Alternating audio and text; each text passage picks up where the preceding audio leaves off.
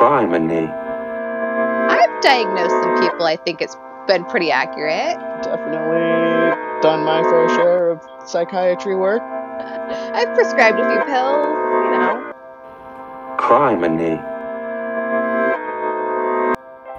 Hey, Angela. Oh, hey, Matt. I don't like It's summertime. Are you getting smelly? I sure am. I don't know how to answer that. I sure am. well, if you don't want to be smelly this summer, you should check out Humblebee Herbal's deodorant. It's all natural and it really works. Also, it smells really good. It's like wearing perfume all day. But it's natural. I catch like little whiffs of myself and it smells wonderful. Ooh. Should check out Humblebee Herbal and their wonderful natural products. Yeah, summer months are coming up. You're gonna need to wash more, so Yeah. check it out. Wash yourself, Stinky. Disclaimer. Disclaimer. Disclaimer, disclaimer. Disclaimer. We are in no way responsible for the things that come out of our mouths. We are not experts, although we may claim to be, so don't take anything that we say too literally. We are not laughing at the crimes, we are laughing at Each each, other. All right. Welcome everyone to another episode of Criminy. Griminy, Criminy. If you've forgotten by now, I'm Matt. if you've forgotten, I'm Angela. Uh, what was that? Speak up. Oh, we have to yell. Yeah, you do Because we are doing to... this on the cheap, Yeah. on the low low. Yeah. My name is Angela. All right. Angela. I was gonna do a shorter story, but I couldn't find much information, and I'm gonna try and do it at another time because it's it's fucked up, Oh, and you need to know about it. oh no. But um, I've came across this case that I had never heard of, oh boy. but apparently it's very infamous. See, like last time. Yes. When mine was like super infamous, but who knows about Canadian a- stories? But this is not a Canadian story. Oh, not even. In fact, uh oh. it's a little local. what? I'm excited. Yeah. And I'd never heard of it. Well, I'm so excited. So, I got most of my information from um, Murderpedia, specifically a write up by David Lohr. Um, That's like the perfect name. Do you think that's his real name? well, it's L O H R. Perfect name. pretty good, yeah. That's good. That's Um, History.com, SacramentoCBSLocal.com, good. What? and SFGate. Oh. Yeah. Going to tell you the story of Gerald and Charlene Gallego. You don't know the. I know this. You didn't know it? No! Oh. Why do Mom you know knows it? it. I told her to give me a case since she gave you a case last time and she couldn't think of one. Well, no, it just comes up randomly, or she'll be like, "This is why." Uh, what? yeah.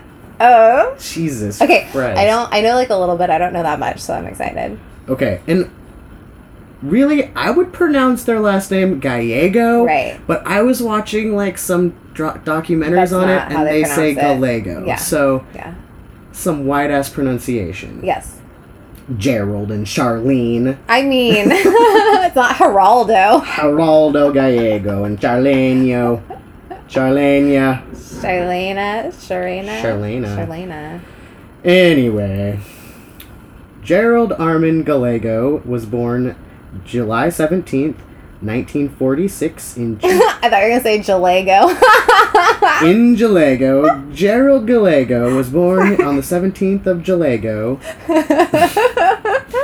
uh, in Chico, California, oh, Chico. but moved to Sacramento shortly after. Gerald's mother was no stranger to the lawless life either, having been raised in an extended family that included murderers and child molesters. Oh, lovely. Lorraine Pullen Bennett Gallego was a sex worker in Sacramento's Skid Row, and Gerald served as a runner for various pimps during the 1950s. Wow. While Do you think he- that was downtown? Skid Row? um, I don't know. Old Sack? Old sack.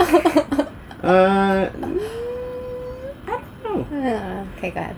Um, it was probably more in like South Sacramento. I'm not sure though. Uh, blah blah. While his father, whom he had never met, did, ti- did time in San Quentin, upon his parole, the elder Gallego resumed his criminal activity and was returned to prison. When he was next paroled, he fled California, eventually landing in Mississippi, where he, in two separate incidents, killed two police officers. Mm. In 1955, Gerald Albert Gallego received the dubious insti- distinction of being the first man executed in Mississippi's new gas chamber. Oh, God. Yeah. You got that That's all lovely. greased up in there. I don't know. No, that's not how that works. Uh, I'm not sure. So the the younger Gallego began his criminal career at age 12 Oh. when he sexually abused a six-year-old girl. Oh, Here we go again. Wonderful. Wonderful. He was placed in Fred C. Nelles boys' school in 1959. So I think it was like a juvie, basically. Yeah. Yeah. Well, uh, Charlie Manson went to a boys' home thing, Uh, whatever, where he was also sexually to be- abused by yep, mhm. everyone. Yep. Yep. So good places. Right. Good places. Uh, in July of 61, he was paroled. Less than a year later, along with his half brother David Hunt, Gallego was arrested for armed robbery and sentenced to the Preston School of Industry in Ione, California. Hmm. Gerald escaped shortly after beginning his sentence, which. How come every case I read there's like, they escaped from prison or like they escaped from. Apparently, Aren't it's there, like, not that hard. I mean, back in the day, it, like was It's like an idiocracy when the guy when he's like, "Oh, I'm actually getting out today. I'm in the wrong line, Yeah. idiot." Maybe it is that easy. I don't know. Apparently. However, he eventually turned himself in, Whoa. and then he was paroled in 1963. I wonder why. I don't know. Maybe he was getting three straight meals there and not at home. He's like, it sucks over here. Yeah, I'm gonna go back in there. Yeah, I'm good. Um, That's yeah, unfortunate. Yeah, yeah. Well, if it's anything like the one that Charlie went to, Yeah. probably Well, Oh, no, wait, that was this the- this was that was the- like a boys. Um, this was like a work camp or something. oh, Anyway. that sounds wonderful. Yep. In April of 64, at the age of 18, Gerald's first child, Krista, was born.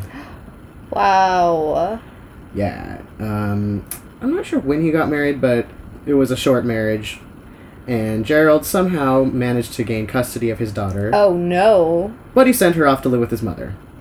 Uh, shouldn't sound like the best no option. Nope. But he didn't want her. Oh. Um, during this time and most of his life, he worked as a bartender or a truck driver. In July 12th, or on July 12th, 1966, Gerald again married. His bride was 24 year old waitress from West Sacramento. Hi. However, just 26 days after it began, the marriage fell apart. oh, unlucky in love. It appears Gerald enjoyed beating the shit out of his new bride and chasing her around with knives. What a monster. Ew. Yeah, so she had to Poor woman. believe that. On October Good 20. for her. Get the fuck out. Yes. Yeah, she was lucky she got out. Yeah. Um. On October 25th, 1969, Gerald and his half brother David were again arrested for armed robbery. Not a good pair. They had targeted a motel in Vacaville, California.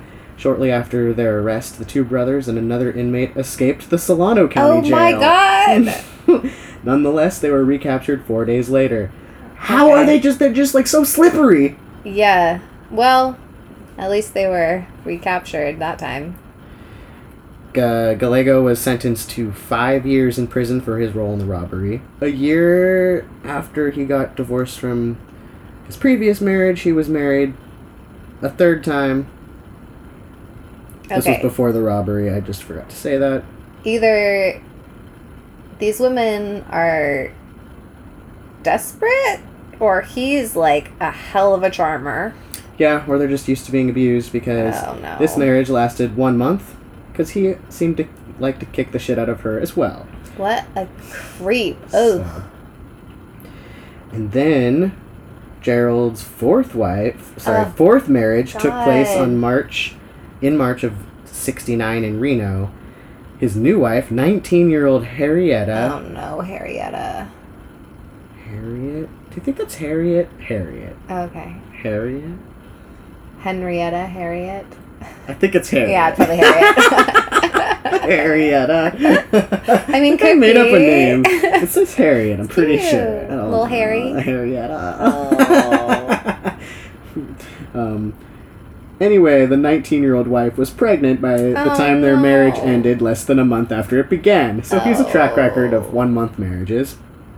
Well, I mean, good for these women for getting out. It seemed Poor like thing Harriet- for getting pregnant. had like family help because she because the family referred to Gerald as Jekyll and Hy- Jekyll Jekyll and Hyde. Yeah, he's got to be kind of charming. And to this day, the daughter does not know the identity of her father. Good, keep Yeah. that a secret. yeah. Fuck that.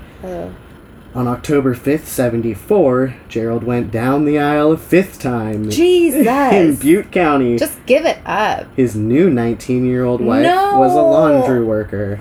Another 19 year old. Mm-hmm. Well, really, I mean, he's picking young, probably a little naive Yeah. women. Yeah. Oh, little babies. Um, and he, like, from descriptions, was, like, pretty decent looking, I Yeah. guess, and so pretty charming. Yeah. He looks like a, he's got a baby face to me. He but, probably turn it on and off. But he's, Yeah. yeah. hmm And yeah, when you're like young and it's like love and you're easily swept off your feet. Oh. Ugh. Oh. Young and dumb.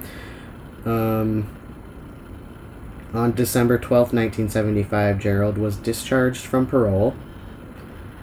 In August of 77, Gerald and his wife separated. Good. In the fall of 77, Gerald met a young, two time divorced woman, Charlene Adele Williams, at a poker club in Sacramento. I think it was some kind of like uh, date, like blind date night or something where, they, you know, like a mixer. Oh. Come meet poker people. night. You know. Meet a good liar. Oh, good point. Oh. Not sure. The two immediately hit it off. Thus began the couple's infamous relationship that I mm. apparently knew nothing about. Where have you been? Thanks, Mom, for only telling Angela your special stories. This she's been telling me about this for like years. What? Yeah, where have you been? Never in my life. I can't believe that. I that. had to do my own research, Mom. God, well, now I know who the favorite is. Oh, anyway. the one that she tells all the like murder story. stories to. Not complaining. I've enjoyed it in a weird way. hmm Mm. Anyway, Also, kind of explains our anxiety. Okay, go ahead. Charlene Adele Gallego was born on. Well, she was born Charlene Adele Williams. Right, right. Obviously, they weren't cousins. Ew. Well, that's not so obvious. Right. She was born on October 10th, 1956, in Sacramento, to Charles and Mercedes Williams. Ah. She was a smart, shy child from a supportive family. Charles Williams had worked his way up in the grocery business, advancing from supermarket butcher to an executive position in the national grocery chain. Charlene was the only child and grew up in Arden Park, which is like an affluent area. hmm Um, and she went to high school at Rio Americano. Ah.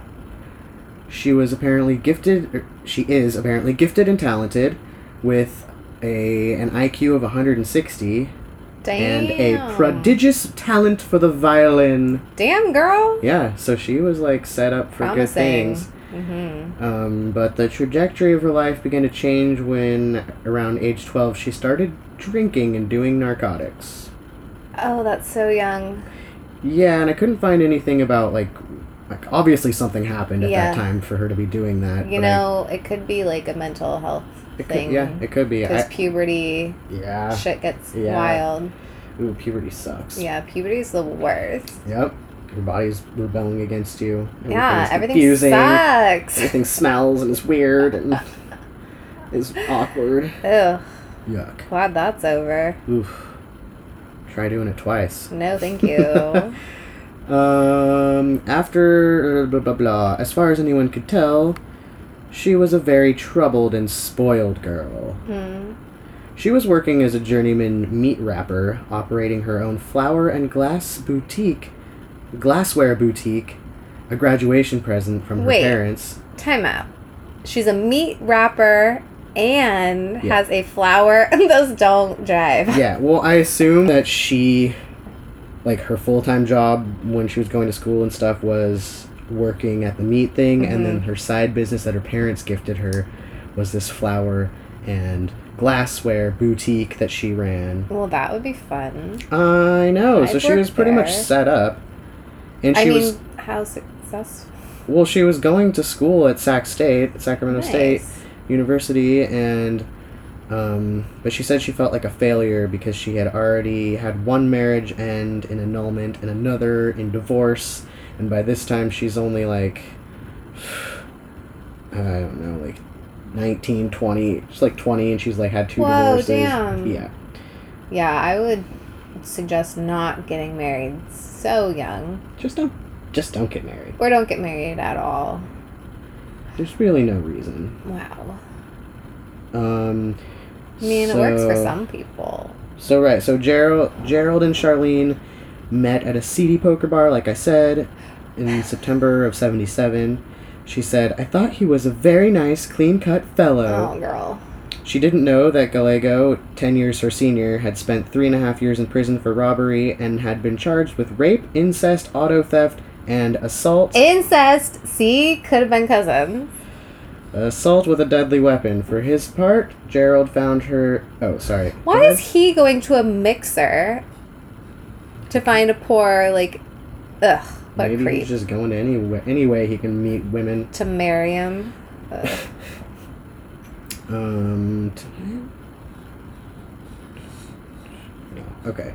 Uh, blah blah blah. Hobla hobla. Where was it? Here we go. Something something. For his part, Gerald found her small stature and blonde hair quite fetching. Cute. Within days, he sent her a dozen roses with a card that read, "To a very sweet girl." Charming. hmm See, Love bombing. I'm very skeptical of any romantic gestures. That's why when your boyfriend tries to give you flowers, you're like, "What the hell is we this? We were poor. What does this mean? We're poor. We, We can't afford that. today, you got me flowers. Take them back." uh, they were pretty. You Mm. can't eat pretty. You can't eat pretty. I'm gonna write that on a plaque. oh, I feel so bad. It's true though. it is true. You can't eat pretty. Thank you. hmm So, as you would have guessed, they were living together within a few weeks. Yes. And immediately, Gerald laid down the law. Oh. Charlene was to be the primary breadwinner, Oh no. turning over her earnings from clerking at the supermarket to him. Hells no. He told her what clothes to wear and made no secret of his affairs with other women. Fuck no. Obviously, Gerald and Charlene had their share of problems. Clearly. He had difficulty achieving and maintaining erections Oh, and frequently no. blamed this on her. It would seem that no matter how hard she tried, she could never satisfy her man. what is she getting out of this relationship? He would constantly abuse and demean her to no end. No. In early 1978, Gerald brought home a teenage runaway so that he could indulge in a threesome shortly after Charlene moved in with him. What a sick fuck. However, he became extremely angry when he found out that Charlene that Charlene and the girl were engaging in sex without him. Serves you right. He went into a rage and physically abused Charlene and her young lover while berating and shouting at them. Oh. On July 17th, on what did I call it? Jarago, Jar- Jalago. Jalago. On 17th. Jalago 17th, Yeah. 78, Gerald celebrated his 32nd birthday Mm. by sodomizing his daughter Krista. Apparently, he had been molesting her since she was six. Uh, that poor little girl. Yep, happy birthday. Oh. Sick fuck. Oh, God.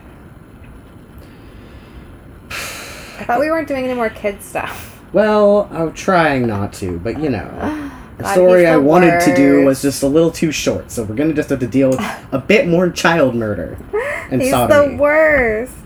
And as luck would have it, that same month, Charlene was pregnant.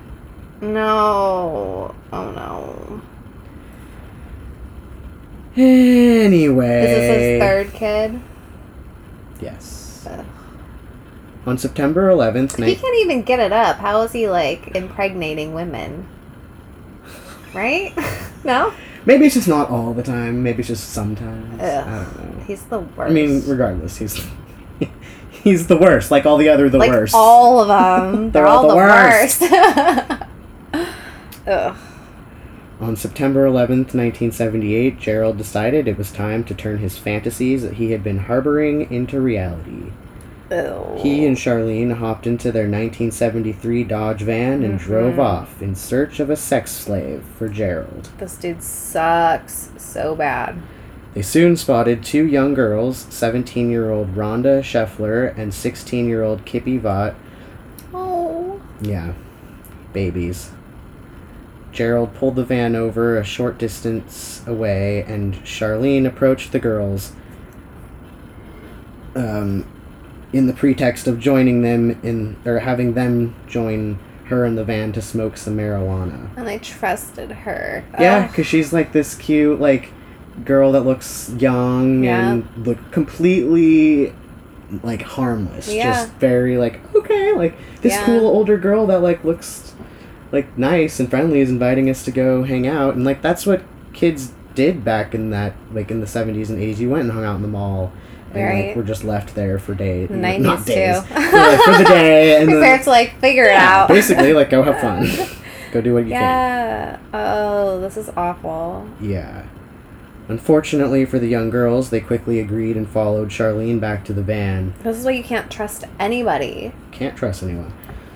When Rhonda and Kippy step into the back of the when Rhonda and Kippy stepped into the back back of the van, they were greeted by Gerald and his uh, 25 caliber pistol. God, that's terrifying.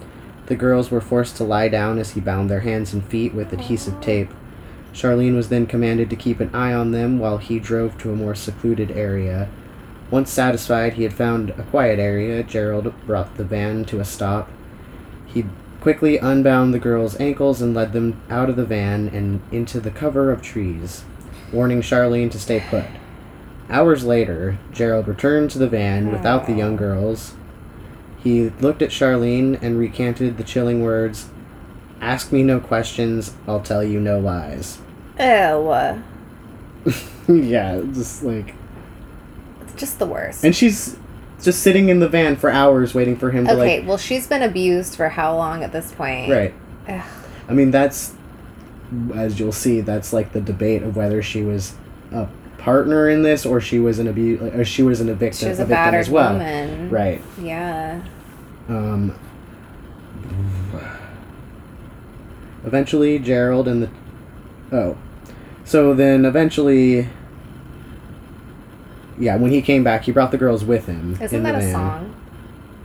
When he comes back, Gerald brings the girls ask with him. me no questions, I'll tell you no No. lies. I think so. That's like a thing. Yeah, it is. It's a thing. Oh, he probably thought he was like all clever. Ugh.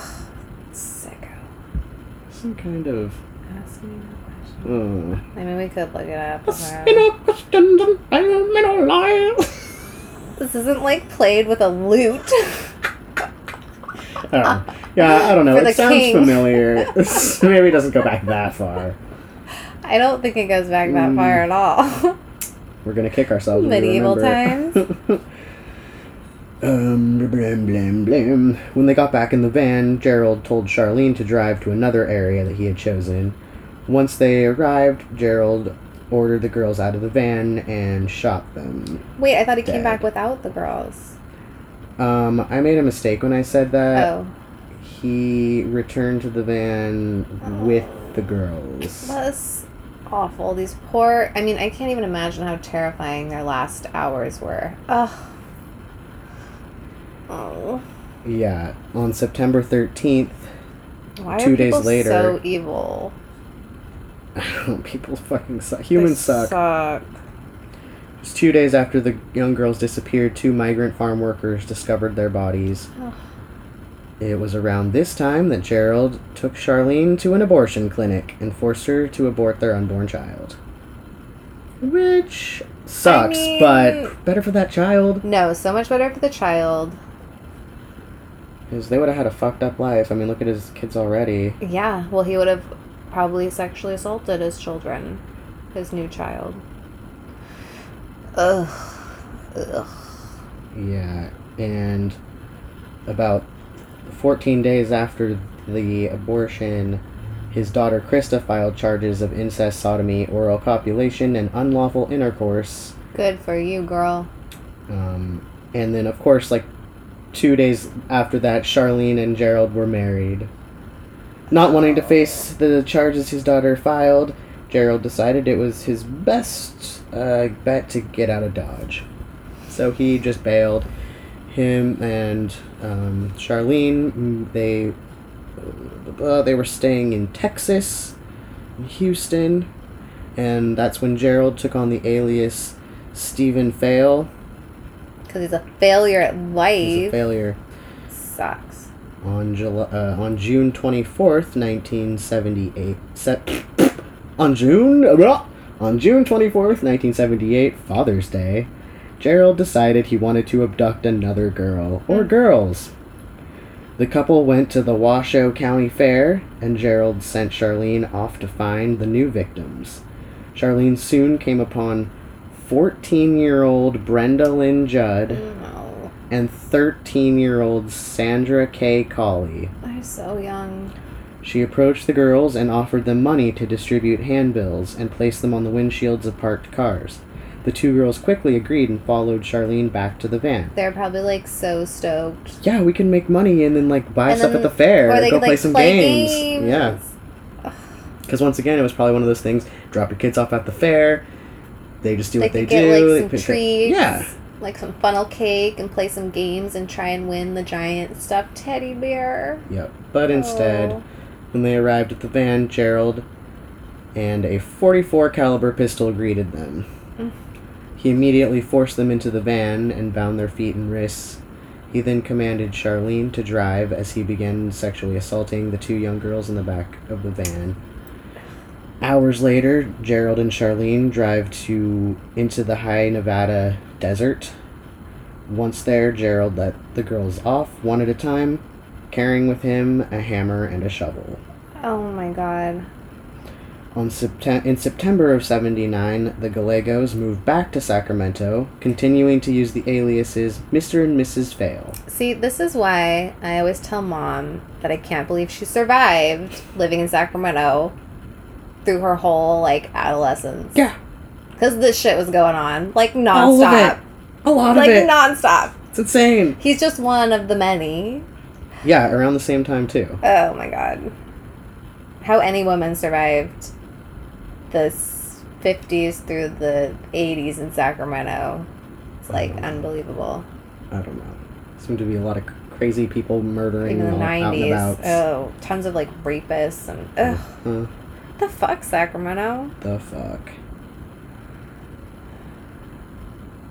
So they moved back to Sacramento, yeah, and lovely. he was able to get a job as a bartender. Oh, good. I'm glad he found work. Not only did he find work, place. but he found a woman who wanted to have an affair with him by the name of Patty, Oh, fun. whom eventually, unbeknownst to Gerald, became pregnant with his child. This dude is fertile. Oh. Jesus. It's like always the worst ones. and then there are people who want to have children and like can't, and this dude's having kids left and right. Like, Yeah. ugh, Yep, yep. what a sicko. Well, it gets sicker. I well, know. I mean, I mean, it's it's all sick. it's been bad. On the morning of April 24th, 1980, Gerald awoke Charlene and demanded, I want a girl, get up. Ugh. Gerald and Charlene drove around eyeing the crowds of teenagers in the parking lot of Tower Records in Sacramento. Oh, uh, Tower was the coolest.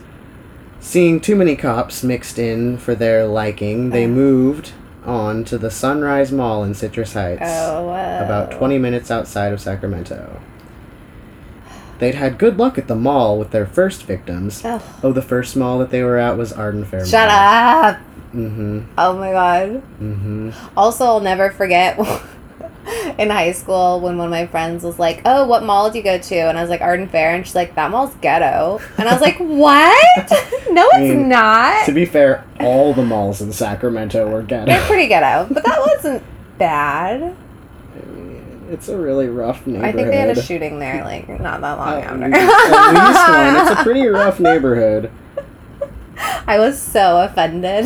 There's always people shooting people in those apartment buildings around there. Uh, Uh, so oh, there. such a bummer though. Yeah. Oh, he spotted two girls 17 year old Karen Chipman Twiggs and 17 year old Stacy Ann Red- Redican coming out of a bookstore. Hmm. Charlene approached the two girls and offered them to join her in the van on the pretext of smoking some weed. The girls eagerly agreed and followed her back to the van.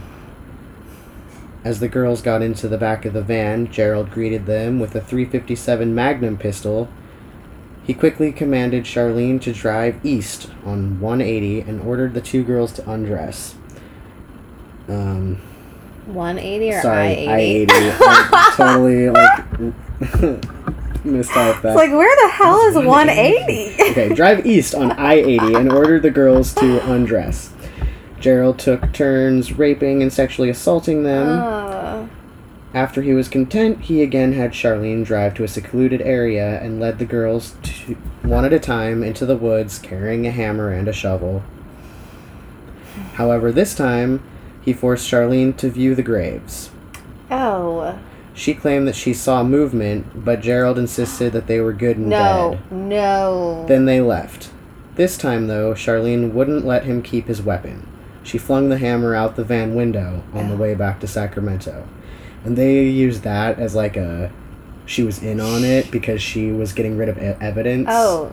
It Because sounds the- like she was like done. She was like, stop this. No, what they're saying is like before, because he would keep the guns and the hammer and stuff, and that it was evidence that could link back to them. So she was like, we need to get smarter about this and get rid of the evidence. Except for this was the first time that she saw the grave, so maybe it was like a little more traumatizing. She so she she, could like, like, talk herself out of believing yeah, that they were dead before. Yeah, or she could like pretend that like I don't know what, but she could like, or maybe since she saw movement, she's like, I think they're still alive. Like it could have been like super It could have been, yeah. for whatever reason, like this was like the limit. So she was like, I'm done. Like no, you can't take this with you. That's fucked up. Maybe. It was like all she could do. I believe. I mean, I could see that side. I mean, too. I'm kind of on the battered woman side. That just the It beginning like of it, their yeah. relationship being so awful. She was probably in fear. Like this dude sucks. yeah, this dude sucks. he sucks. Okay. On July 27th, 1980, picnickers discovered the coyote ravaged remains of Karen and Stacy. Oh, in two shallow- Yeah, in two shallow graves in an area 20 miles outside of Lovelock, Nevada. Holy shit! He like took them across the border. hmm They had both been raped and suffered massive and fatal head injuries by a blunt instrument. In May of 1980, Charlene was again pregnant with Gerald. With Gerald, pregnant Yeah. by Gerald, and he was again pissed off. Okay, dude, that's your fault. Wrap it up. Wrap it up. Jesus Christ. Seriously, seriously. Yeah, Get no, it's his fault. vasectomy. Piece of shit. Yeah, really. He should have done that like the day he was born. Men that want to keep having unprotected sex and not take responsibility for their children should fucking get a vasectomy. It's Yeah. not that big of a deal. It's a tiny procedure. But you know, when women don't want to get pregnant, they just shut it all down. right? You could just be like, nope, You just turn it off, Nope. And then And your what body's happens- like, hey, no. What happens is um, these little stop signs inside the vagina Yeah. like pop out. That's and they're right. Like on a school stop." bus, Yeah, they, just like, flip "Stop, out." stop." Yeah. And then the little sperms are like, Yeah. oh, oh, sorry, sorry. They're very respectful. Yes, and oh, they're like, we'll just turn around My then. bad. That's okay. And they tip their That's hats and then they leave. Guys, we're making a U-turn. Come on. So really, you're right. You're Yeah, right. Yeah. It's the woman's fault. It's always the woman's fault.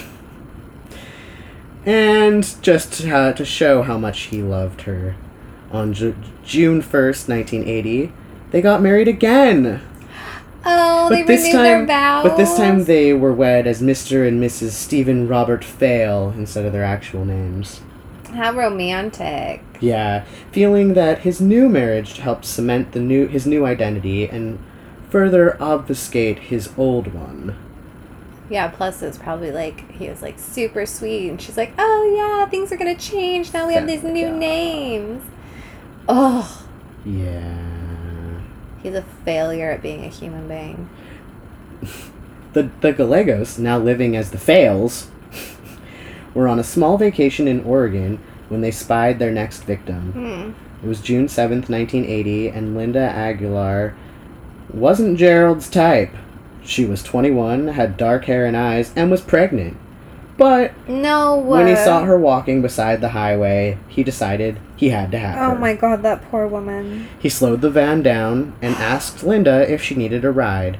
Linda, on her way home from a local store, Oh. accepted.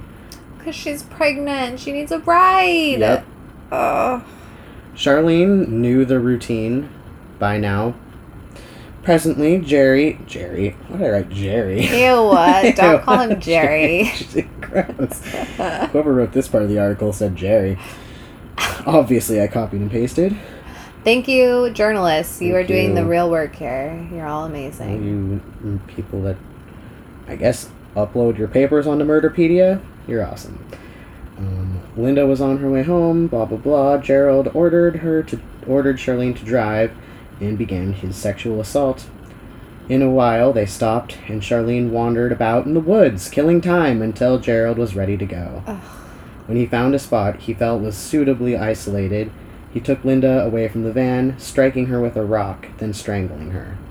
So he's like almost turning more savage now. Like before, he was going Yeah. from like gunshot, just like he would do like two or three gunshots to the head, Yeah. and now it's like that's not enough. He needs like well, more and trauma. for um, Charlene or whatever her new name is, like these are probably the times that he's not hurting her. So Yeah. she's like goes along with it. She gets a pleasant walk in the woods. You know. Ugh. uh-huh. God, he's the worst. Just when you think I can't find the worst, You always let's find the worst. you find the worst. You have a real knack for Mm. it. On June 22nd, 1980, German tourists walking the beach discovered Linda's badly decomposing Oh, body. no. After an autopsy was completed, it was determined that Gerald was unsuccessful in murdering Linda. She actually had awakened after the captors had after her Oh. captors left, and in her panic and struggle to get free, suffocated in the sand. Oh, honey. Oh my god, that's awful. Yeah. Yeah. Poor, it's poor it's woman. not just like over with. Like, Ugh. oh my god. Ugh. So if he was trying to go for more torment and pain, he succeeded. Oh my god. Oh, and she's probably all worried about her baby. Oh. And authorities first believed that Linda Aguilar, who was known as a bit of a free spirit, had merely Oh. wandered off. Oh no. But as the days passed, suspicion mounted when her body was found later that month, and police suspected her boyfriend of the killing. Oh no. That's always the worst. Yeah. Like he lost a baby Yeah. and like who knows, His maybe the love of his life and Yep. they suspect him. Ugh. Uh huh. So he's mourning and he's like Under scrutiny. they're probably just being awful. Yeah. Um. But police couldn't find any evidence against him, and it was all like anything they had against him was circumstantial, but they didn't really have anything against him, and Right. he had a pretty good alibi. He was working during the time. Yeah. Still awful to go through. Good And I guess they he- didn't like arrest him. And I guess he took he willingly took a um, polygraph. polygraph test and passed. Not that that says anything, Right. but like. But at least they didn't like Yeah. pursue it further and he's not in jail for it. Um. Yeah. Because like he had, I guess he had beaten Linda before, so that's why they Oh, were like no. suspicious of him. oh no. But I don't know what um, evidence there was for that. or if Okay, it was how about we article. don't beat our partners? How about we like actually Or- love and protect them? Here's a wild idea. Hmm. This just in. Uh, don't beat the people you're supposed to love. Don't, don't beat anyone, actually. I'm going to expand that. Just don't beat anybody. Just stop touching other people. Yeah, keep your hands to yourselves. Hands Did to we not yourself. learn this in preschool? I mean, we learned it, and every time we would go to an antique shop, and mom would say, "Don't touch anything." That applies to people. Yes. Don't touch anyone. Don't touch anyone. Just don't do it. No. Poor Linda. Yeah. Oh, God. Also, those German tourists are never coming back to the United States. Fuck this.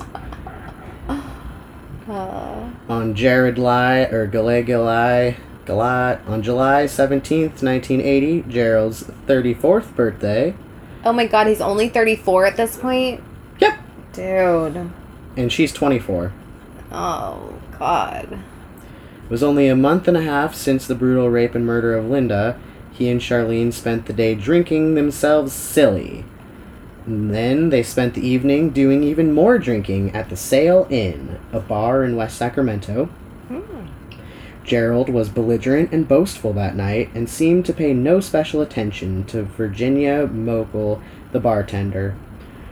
When closing time came, though, he told Charlene he wasn't ready to leave.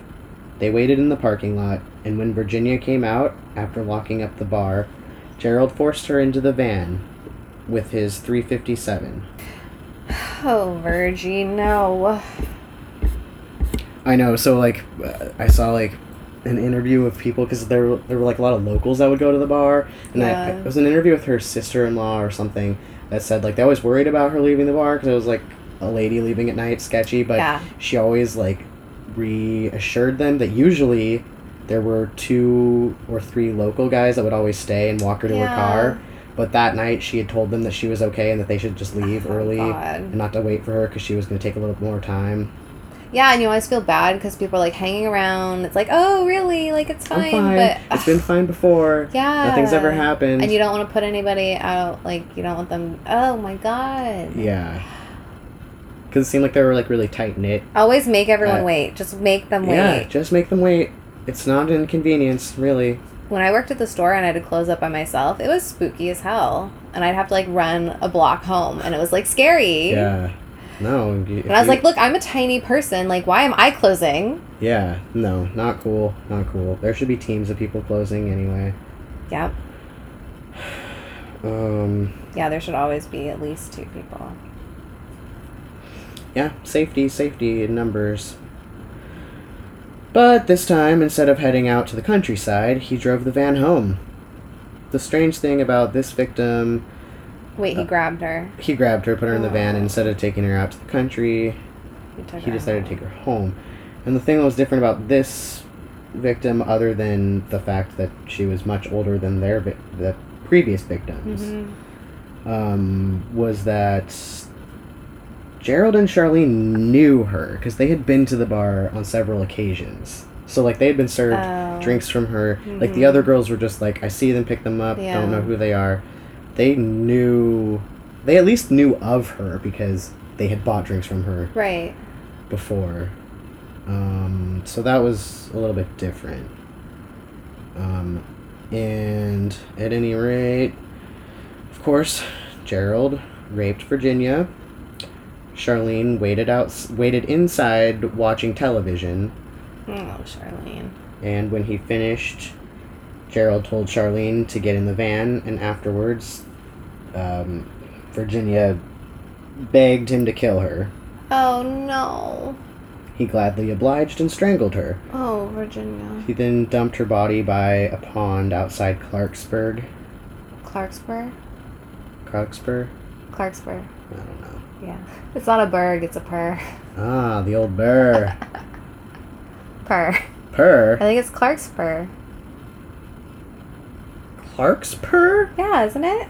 Am I making that up? No, not Clarksburg. What's Clarkspur? I'm gonna look it up right Is now. that where cats live? Yeah, all the Clark cats. Cats named Clark live in Clarksburg. I'm pretty sure. Let me look. Clark. Clarksburg. I'm gonna feel so dumb if this isn't. Clarkspur? I was so convinced too. Oh, it's Larkspur. Yeah, That's why. is a different place than Clarksburg. Wait, there is a Clarkspur Lane in San Jose. no, uh, not what I'm talking about. Damn. Damn, we'll cut all that. That's so embarrassing. Shit, Larkspur. Mm. Okay. Well, on October 3rd, 1980, a fisherman discovered the nude, decomposing remains of Virginia Mochel in some brush near Clarksburg. Listen, I've lived here my whole life and I don't know shit about it. hmm We try and ignore it. it's probably best that you do. No, that's awful. But luckily, patrons of the Sail Inn reported that two strangers. Now, so since they had been so boisterous when they were in there, Yeah. people made note of them. Right. and they were able to say that a man named Stephen and his girlfriend Charlene had come into the bar that night. And police were able to track Gerald down at his new bartending job, and he admitted he'd been at the Sail Inn that night, but knew nothing of what became of Virginia.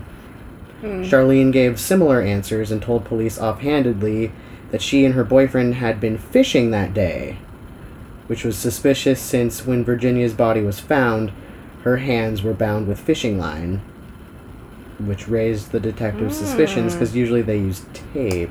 Do you think she did that on purpose? I don't know, like a Like a try for help? like a wink, wink, Yeah. but don't like yeah. not telling you anything, but Right. I'm telling you something. Right. Could be. Whoa. It could be. But the investigation ground to a halt because they didn't have any further evidence. And No. On November 1st, Oh, 1980, Gerald told Charlene, I'm getting that feeling. Oh god. He didn't need to explain further. She knew exactly what he meant. In the early mornings of Isn't it just great when you just can read your partner's mind? It's like finish each other's sentences. oh god. Ugh. Worst. So bad. On November 2nd, 1980, Charlene drove as he scanned crowds at various shopping centers for candidates. It took a Excuse while. me? Candidates, that's right. That's an odd word choice. Victims. oh, victims. yeah, that's better. It took a while, and Charlene, It's more accurate. realizing that the game was getting ever more dangerous, was ready to give up for The the, night. game? Who wrote that? I know. And head home, but early on. But Gerald ordered her to stop the car at the Arden Fair Mall, Oh, a popular shopping center. so popular. She was shocked to see that his intended victims were not two young girls, but a man and a woman, probably college students. I don't know why I said probably, because they were college students. in fact, they were college students at Sac State, Oh. and they were at Arden Fair at um, some kind of fraternity like event. I guess they were having dinner at some restaurant at the mall, Uh-huh. and so um, Gerald saw the young couple, 22 year old Craig Miller and his fiancee, 21 year old Mary Elizabeth Sowers Oh. standing on the side of the street. In his most brazen attempt yet, Gerald got out of the car, walked right up to them, pulled out a 25 caliber Beretta. Where is he getting all of these guns? So eh, he just liked he collected guns. He had he loved guns. And Why the is police that said allowed? when they He's went, like a felon. yeah, but he's not. He's not a felon. He's a felon. I don't know because when Armed the, robbery? I don't know because when police said that like they like searched his house, maybe it was later. When they searched his house, they said that um, the house was like immaculately clean, but that like on surfaces were like guns and like Uh-huh. bullets just like everywhere, like like Ugh. lined up like they were like That's on terrifying. display, kind of. Also, like, very terrifying and menacing Yeah. to do that shit. Um, so I guess Carl Feil, or whatever the hell his name Steven. is. Stephen Feil is not a felon. Right. Ha- oh, that's so trippy that you could just, like, change your identity so easily back then. telling you, you just gotta scratch it on some cardboard and paste your picture on, and you're good to go. Well, Dad had his like fake military IDs. We get into bars. It's just like they didn't have pictures. They didn't have pictures on them. You Just like type up, up. basically How saying. you get all the cool information and I don't get any of this? Maybe I shouldn't say. He had a fake military ID to get discounts on drinks. no, to get into bars, I think. Why but did he he- never got carded. He said Uncle Ray would always get carded, and he never would. That's because Dad had a fabulous beard by the time Since he he was, was like, yeah, a mustache. no, full on beard when? when he was younger. Didn't he go back and forth? Mm, He had like a full on beard for like most of his twenties. Mm. Yeah, he was never carded, but if he was. Also, during this pandemic with the masks, I haven't been carded once Yeah, no, they don't card you anymore. because they can't. Because they can't be like, can you remove your mask so I can see that your picture is Life pro same? tip. Just buy all you kids no, out there. No, don't. That's not. Do not buy alcohol. Don't buy alcohol because it's really easy right now because you won't get carded. Really bad for you. I'm just gonna say that we are both send it out plenty of there- age that we can legally are- buy. Older. Anything. Check out the Anyway. timbre of my voice. Mm. Check it out. I Okay. am a I need man. to take a sip. Take a sippy. You just said I'm a man, and then you said take a sip. Take a all sippy. Because men can say whatever the hell they want Real men wear pink. And say. Sippy. Yeah. so he pointed a gun at their face and ordered them into the car. Oh yeah, now we're back to this horribleness. Okay, let's go. So I was like, read- I was reading or I was watching something where it said that he, like the one of the frat brothers came out and was like, talk like, oh hey, I remember this. Oh, Because the frat brother wrote into something, like My Favorite Murder or something. Oh, he did? Yeah, yes. And they're Oh. like, oh, just wait a minute. And they like wouldn't wait or something. And then he like Mm. always thinks about it. No, well he was like, how's it go? Like he was like joking with them, I guess, like because they were in the back seat of their car or something. Like he had ordered them into the back seat of their car, Yeah. and they were gonna steal that car. And he like jokingly came out and like got in the front seat and was like, "Where are we going?" And then the Oh girl, um, what's her, uh, uh, Mary Mary Elizabeth, was like, "Now's like you got to get out of the car. Now's Oh not the time or whatever." god. and so they got out and so he thought it was weird and he and um, charlene like came at him like screaming like get away from him or some, something weird where he was like what the fuck and Oh my god. but they were all supposed to meet up later that night so he was like okay whatever but he thought it was weird so he wrote down their license plate number Yeah. of the van Yeah, I think then- someone like wrote in that their, that was their dad for like a hometown. yeah so then like when they Oh, didn't can you when they didn't show up imagine? later that night to some other event that they had he called the cops and I gave mean, them the quick license thinking, plate but number can you imagine? Like that's the last. Oh, Ugh. yeah um and she was like saved him. Mary Elizabeth. Yeah, yeah. Charlene drove for a while out into El Dorado County, and then Gerald told her to stop. He commanded Craig out of the car. As the young man turned to walk towards the front of the vehicle, he aimed Oh, his pistol and shot the boy point blank range in the back of the head. I don't know why it says boy though, because he was a man of 22 or something. That's still a boy. While his fiancee looked on in Oh, horror. no. Gerald then filed, fired two more shots into Craig's head as he lay lifeless on the ground. Just to be awful. Yeah. Because he knew she was watching. Oh god. Gerald got back into the vehicle and ordered Charlene to drive to their apartment. Once back at the apartment, Gerald took his new sex slave into the bedroom and raped her for hours on end. Charlene watched television. And when Gerald was finished raping Mary Beth, she drove. Or Mary Beth. Mary Mary Elizabeth. Elizabeth. Okay. Mary Elizabeth. She drove uh, the two onto the coun out into the country again. Once there, Gerald ordered Mary out of the car. He shot her three times at point blank range.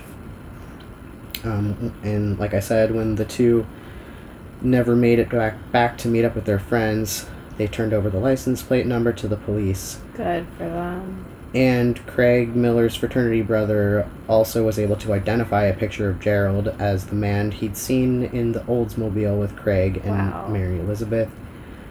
Charles Williams who Charles Williams, who's um, Charlene's dad, told police that Stephen Feil's real name was Gerald Gallego, and that and um, one of the people that worked at the bar that he worked at ca- called the police to let them know that there's possible evidence at the bar because one night when Gerald was working there, he thought it would be funny to get people's attention by firing two rounds into the ceiling of the Oh bar. Oh my god. So there were still bullets stuck in the ceiling. What a dumbass. so they went over to the bar, pulled these bullets out, and were able to match the bullets. Wow. Yeah. Good thing he's a dumbass. Yep. Um, That's his one redeeming quality. they drove to Reno. No, he has none. No, He has none. None. I take it back. They drove to Reno, where they ditched the Oldsmobile and boarded a bus for Salt Lake City Oh, good. on January 17th, 81. Uh, Charlene called her parents from Salt Lake City asking for money, which they wired to her. And then she and Gerald moved to Denver, then to Omaha, Nebraska, where she once again called her parents. And during this time, the cops had been like checking up on the parents, and they were like, "You need to tell us where they are." And um, this time, when they were wiring the money to Nebraska, the FBI was in on it, and so the agents were waiting at the Western Union office in Omaha when Charlene walked in to pick up the money, Yeah, good. and um, Gerald was waiting outside for her. So, um, when um, oh, so while they're like waiting in the prison ward or the jail or whatever, awaiting their trial and stuff, Charlene gave birth Oh. to Gerald Armand Gallego Jr. And she gave custody to her parents. Oh, good. She made him a junior Mm. because you want that name to live on. Yep. Um, Charlene struck a deal. Took a while, but eventually prosecutors arranged for her to plead guilty to the murders of Craig Miller and Mary Elizabeth Sowers. In exchange for her plea and her testimony against Gerald, she was given a sentence of 16 years and 8 months, which was the minimum time that she could that she could serve um, to be sentenced in California for first degree murder. Yeah. Um, she struck a similar deal with Nevada authorities, pleading guilty to the second degree murder of Karen Twiggs and Stacy Redican, and received the same sentence. Oregon prosecutors decided to let California and Nevada bear the expense of investigation and trial and declined to file charges. So she must have told them about the other murders because they only knew about the two. Yeah. Mm-hmm. So that was her deal. She basically spoke. Then she would be able to basically get the minimum. Um, I think that's fair. and I think she was also very. She was very scared of Gerald because she thought that he had ties that could like to hurt her. Yeah, I'm So sure. she wanted to serve her time in Nevada because he didn't have as many like people that he knew. yeah. No, I'm sure she was deathly afraid of him. She was also afraid because apparently he had threatened in the past that if she had ever left or Yeah. told anyone about anything, that he would not only hunt her down but her family as well. Yep. Fear So, tactics. yeah, so- for sure. Um, authorities in California were not happy with the Well, and 100% she believed him because he's out there murdering people. So why would he care about her? Ugh. yeah. I think that's a fair deal. If you go the battered woman ca- clause, um, Like I feel like she did have yeah. some responsibility in not like leaving, but it's like also very hard, especially when you're in fear for your family. because a lot of the times I was like, well, she okay. So there were times when she was like just sitting there. She could have driven off. She could have, she was so afraid. but she was yeah, Yeah. When you're in that mindset, and you don't brainwashed. you don't think there is another way. She was so afraid of him that she wanted to be in Nevada because he could get to her. Like, yeah, no, she's definitely brainwashed. But authorities in California were not happy with the plea bargain and tried to have it withdrawn, but in late 83 In late 80, There was a rustling. 83, there was a rustling about. Um, a, a Sacramento County Superior Court judge dropped the charges against Charlene in the Miller and Sowers deaths. Hmm. With the infighting over, the way was clear to prosecute Gerald. And that fucker should have been tortured for the rest of his life. Gerald, exhibiting the same hubris that had brought him to his current state, decided to serve as his own attorney. Oh boy! oh boy. His misadventure in defense began That's exactly what it is. with his deferring his right to an opening statement Oh, that's a good Un- start. until after the prosecution had made its own statement. Yeah, they go first. Yeah. He further damaged his case and, and credibility by offering no cross examination of Mercedes Williams, one of the prosecuted, prosecution's most effective witnesses, which was Charlene's mother. Oh yeah. Mm. Mm-hmm. Um, He's like, I don't want to talk to her. She's mean. basically. And but he did cross-examine Charlene. oh God. See, okay. Wait. For six days. Yeah. No, see, it's all fun and games until they actually get to cross examine their victims, and then it's like you're just a sick buck who's drawing this out as much as possible. Yeah, Because you're getting days. enjoyment out of this. Yep. Ugh. Then it's not fun anymore. During the prosecution's questioning, Charlene had offered a defense for her lack of action. She had been afraid of Gerald, she said. Yeah. He beat her and threatened her. He demanded and kept all the money she made. And when she expressed doubt or displeasure, she testified that he shamed her, saying that she wasn't the girl with heart he thought she was. Ugh. What? Ugh. During the cross examination, Gerald tried to undermine her credibility, offering as evidence a love note she'd written him after their capture. He portrayed her as an unstable drug addict and got her to admit to a lesbian affair she'd had while in jail know awaiting what? trial. That probably really bothered him that she was like getting some. Uh-huh. Oh. Yeah, because what's he getting in prison, in jail? Oh. Just hopefully the worst of the yeah, worst. yeah, hopefully he's been hope. raped. I mean, don't hope that on anyone, but he needs to be tortured. But like, if anyone, forever. he should be. He needs to be tortured forever. Because fuck that guy. Um, on the final day of questioning, Gerald came to his point. Mrs. Gallego, he said, isn't the bottom line of your deal to blame both these murders on me to save yourself? Charlene shot back. No, it's no, it is not.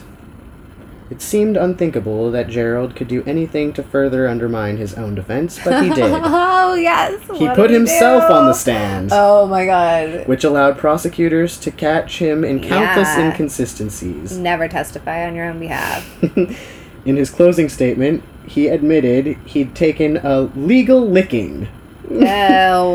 but asked I the hate that phrase. but asked the jury to believe him on faith, if nothing else. Oh yes. They did not. yeah, fuck that guy. On July 21st, 83, Gerald Gallego was sentenced to death for the murders of Craig Miller and Mary Beth Sowers. It's not enough. It's not enough. Following the California trial, Gerald was charged in Nevada for the murders of Stacy Redican, Taryn, Karen Twiggs, Brenda Judd, and Sandra Colley. Uh-uh. As Judd and Colley's bodies had not been found, the state's best evidence was in the Redican and Twiggs case. Charlene had led investigators to a ball of white macrame rope in Gerald's car.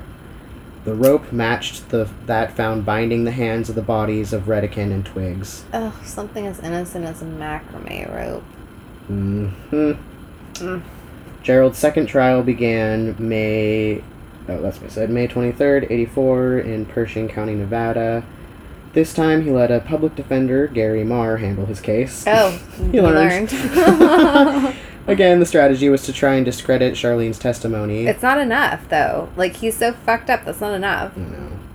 As star wi- as star witness, she gave a detailed account of the last hours of Stacy Redican and Karen Aw. Twiggs.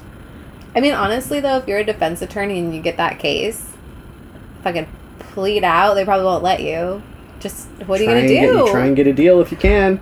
oh, that's just like open and shut.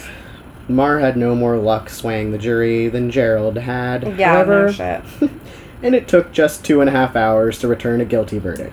That's the paperwork, and that's it. Yeah.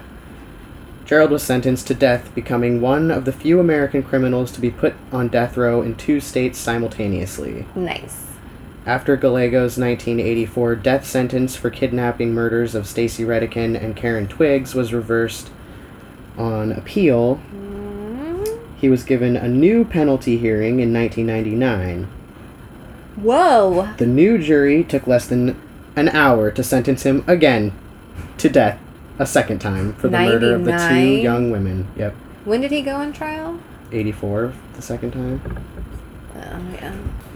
So, while in prison, Charlene studied a wide range of subjects, from psychology to business to Icelandic literature. Wow. She was a pretty intellect she's a pretty intellectual woman, said Nevada District Judge Richard Wagner, who was the lead prosecutor in Gallego's Nevada trial. She has a phenomenal mind which made her a tremendous witness. She had almost a photographic memory about the victims, down to the shoes and clothes. Oh my god. Yeah, sucks to be in her mind. Oh. Yeah. Um, Charlene Gallego, known since the mid since the mid 1980s by she she went back to Charlene Williams Yeah. basically, Yeah. and she was released from Nevada prison on July in July of 1997. Um, she did not tell authorities where she was headed, but agreed to register as a felon wherever she took up residence. Gerald Gallego died of rectal cancer on July 18th, 2002. I mean, that's a little justice. I hope had- it was painful. It had spread to his lungs and kidneys. Good.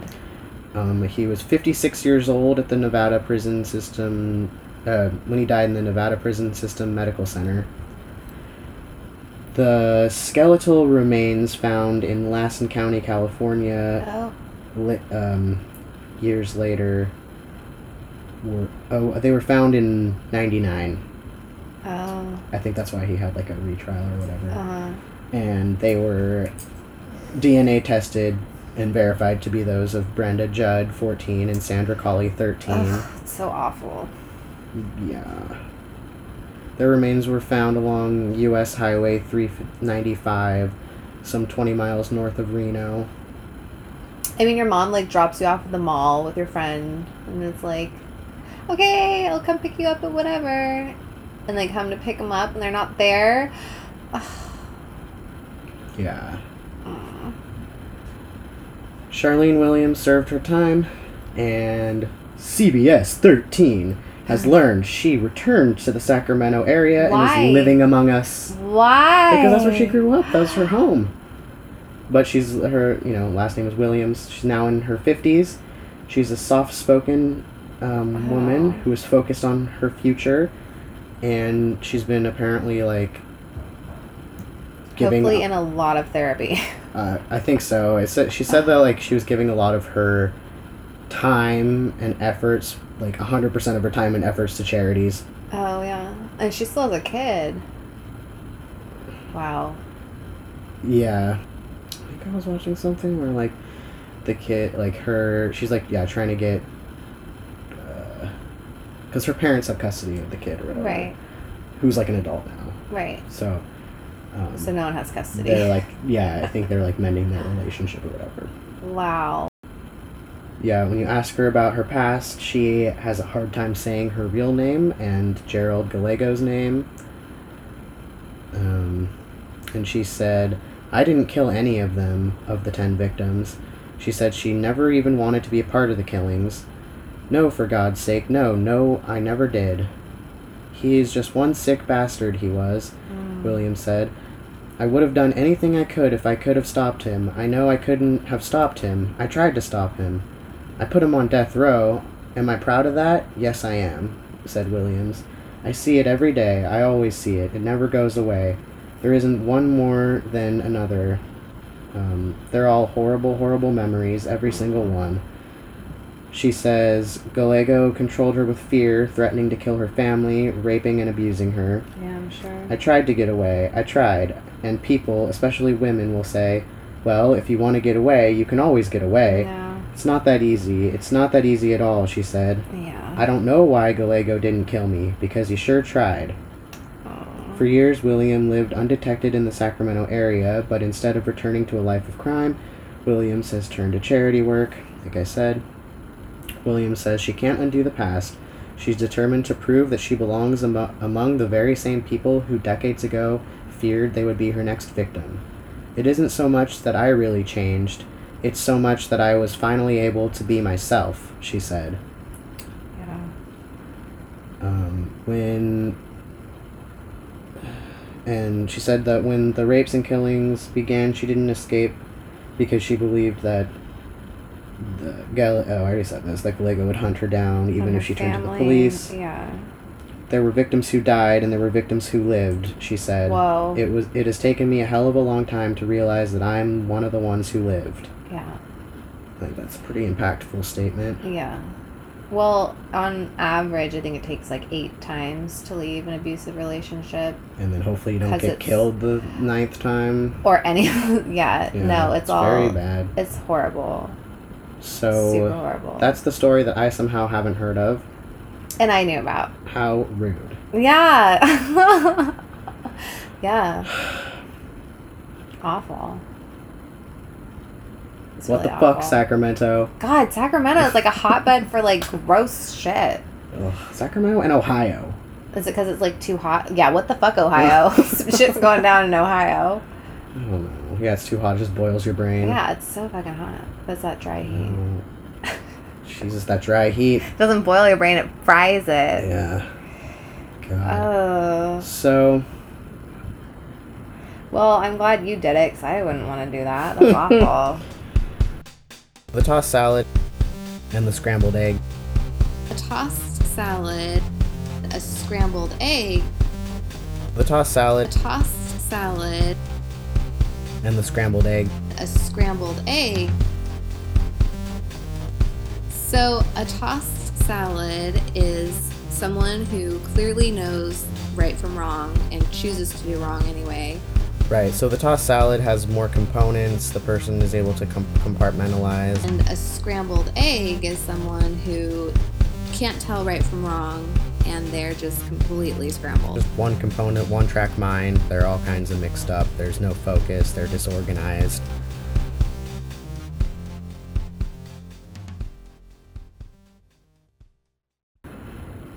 Yeah, so I'm gonna say definitely um, he's a tossed salad. no, he's an evil fuck, and he's a toss salad. He's a, just a Super made of wilty, tossed. slimy le- leaves. Ew, yeah, the ones that you find in the back of your fridge. And You're like, how long has this been Ugh, in here? There's like God, mush. yeah, Oh. horrible. I mean, and same thing. He had a fucked up childhood, and somehow she got roped into it. Yeah. But something had to have happened to her as a in her teens that like made her start depending on Yeah, substances. yeah. Or, I mean, yeah, I I don't don't know. I don't know. Yeah, the more that I kind of read about it, because at first I was like, oh, it's like a Bonnie and Clyde, like yeah. pew pew.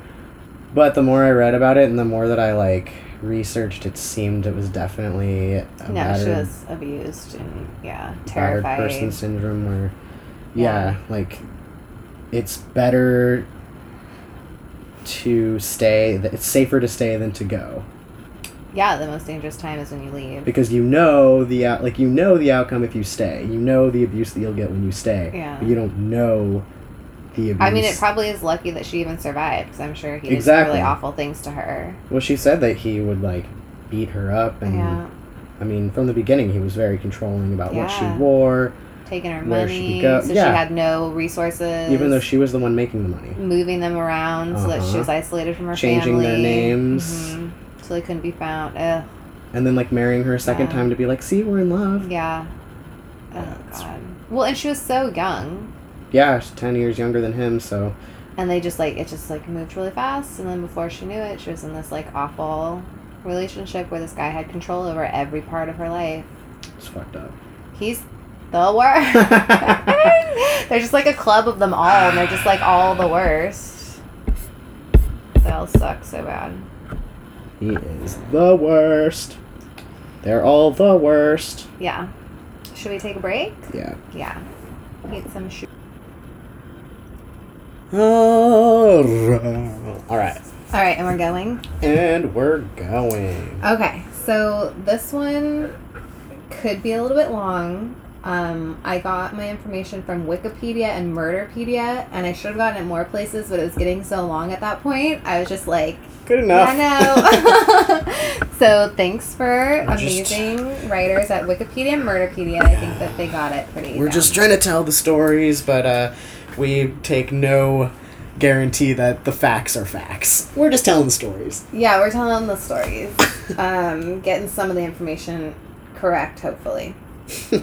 So this is like I don't know why I did this to myself, but this takes place in France. Oh. So You had to. did you get on your um, Uh, Duolingo to I learn French? did not because I feel like two languages right now is enough. Um, which actually recently Italian's been like pretty fun. So Hmm. I'm gonna nail it. They're gonna pretend they don't know what I'm saying, but I'm sure I'm saying it correctly. okay, so this. Here we go. This Here is we the go. Story, the real life story of Marcel Petiot. Does that sound good? Yeah, but yeah. I might. Marcel, gonna- but actually you should have said Marcel. Petiot. But yeah. I'm gonna get this all wrong. I don't. This is like the biggest All mistake. right. Okay, Let's just here we go. Americanize the names. On Monday morning, March 6th, 1944, foul smoke poured from the. Okay, the person who wrote this is like super set the scene, so I'm just gonna read their. hmm This is from Murderpedia. Poured from the chimney of a stylish home at 21 Rue de Sueur, Paris. Belly. Good? What's up, Belly? Neighbors suspiciously eyed the three story 19th century house with its private stable and courtyard, once home of a lesser French princess. Oh. They were like, I mean, a princess lived there, but she wasn't She our wasn't favorite important. one. she wasn't important. We preferred the princess down the road. so, this stylish house sounds amazing. Smoke people are- pouring out of it. Oh, okay. As the hours then And people are just giving it the stink eye? the neighbors are like, what the fuck? As the hours, then days dragged on with no Days? of the noxious smoke, a neighbor finally went to complain on Saturday, March 11th. So, Oh, so the started on the 6th. So the house wasn't on fire then, Well- something was burning inside. yeah, that's a good, that's a good assumption. so, um, he found a note tacked to the door, and it said, "quote Away for one month. Forward mail to 18 Rue des Lombards in Auxerre." it's A U X E R R E. Uh, Auxerre. Woo, eh, Um, that's the town. Alright. Police were summoned, and a pair of officers on bikes came. And neighbors informed them that the owner of the house, Dr. Marcel, Marcel Petiot, maintained a separate residence two miles away. Some noted the mysterious parade of callers at an empty house during the past six months, including nightly visits from a stranger with a horse and cart. Some months earlier, two trucks had stopped at number 21, the first removing 47 suitcases, and the second delivered 30 or 40 heavy sacks of something unknown. So things are just coming and going from this, Things are coming and going All for six months. and this is before the smoke and stuff. Just yes, things this are is the past six months. coming and going. That's right. The neighbors are like, there's all the like, no, just So can you imagine random- like someone buys this like super nice house that a lesser princess once owned, and now like shit weird shit's happening. Hmm. So the officers called Dr. Petiot at his home. Do you think I'm saying that right? It sounds It very right, French. right? Doctor Putu. and asked if they could enter the house. He said, No, don't do anything. I'll be there in 15 minutes. A half hour later, the smoke was getting worse, and there was no sign of Marcel. So the police called in firefighters. Um, they entered through a second story window and searched the upper floors because they were afraid that the house was on fire, maybe. Fire! Then they entered the basement. They soon came out, and one of them was vomiting. The Oh. chief of the firefighters to the cops said, You have some work ahead of you. Uh oh. Oh! Any. Oh oh. Yeah, get Vomited ready. and it's. So we're gonna uh, we're gonna backtrack now and talk about Dr. Marcel Marcel Putte. Marcel Andre Henri Felix Putte was born on January seventeenth, eighteen ninety seven, in Auxerre, Yonne, France. Oh. I'm so I recognize that third word that you said. I'm so regretting this. It's Y O N N E. Yon. I don't know how they say their Ys. Please, Oh. you don't have to pronounce all of them. Is Just a it? couple. You just pick a few and Is- say it, and then that's French. His teachers thought he was smart and said that he could read at a 10 year old level when he was only five. Hmm. They also described him as a loner with a short attention span. So, Alright. I mean, you know. When he was just 11 years old, he brought his dad's gun to school and fired it off in class. Look at me! I make a poo poo! He also propositioned a classmate for sex and was caught passing obscene photos to other kids. One story said it was a little Hold girl, on. one story said it was a little boy, so I left And out this is like. this is like. This is an 18. This might be like 1900, early 1900s. So we're talking like. An People old timey photo. Yeah, like someone had to pose for a while, and then he like found like Oh, where did he go? I'm sure they picture? found a way to make pornographic Oh, of course.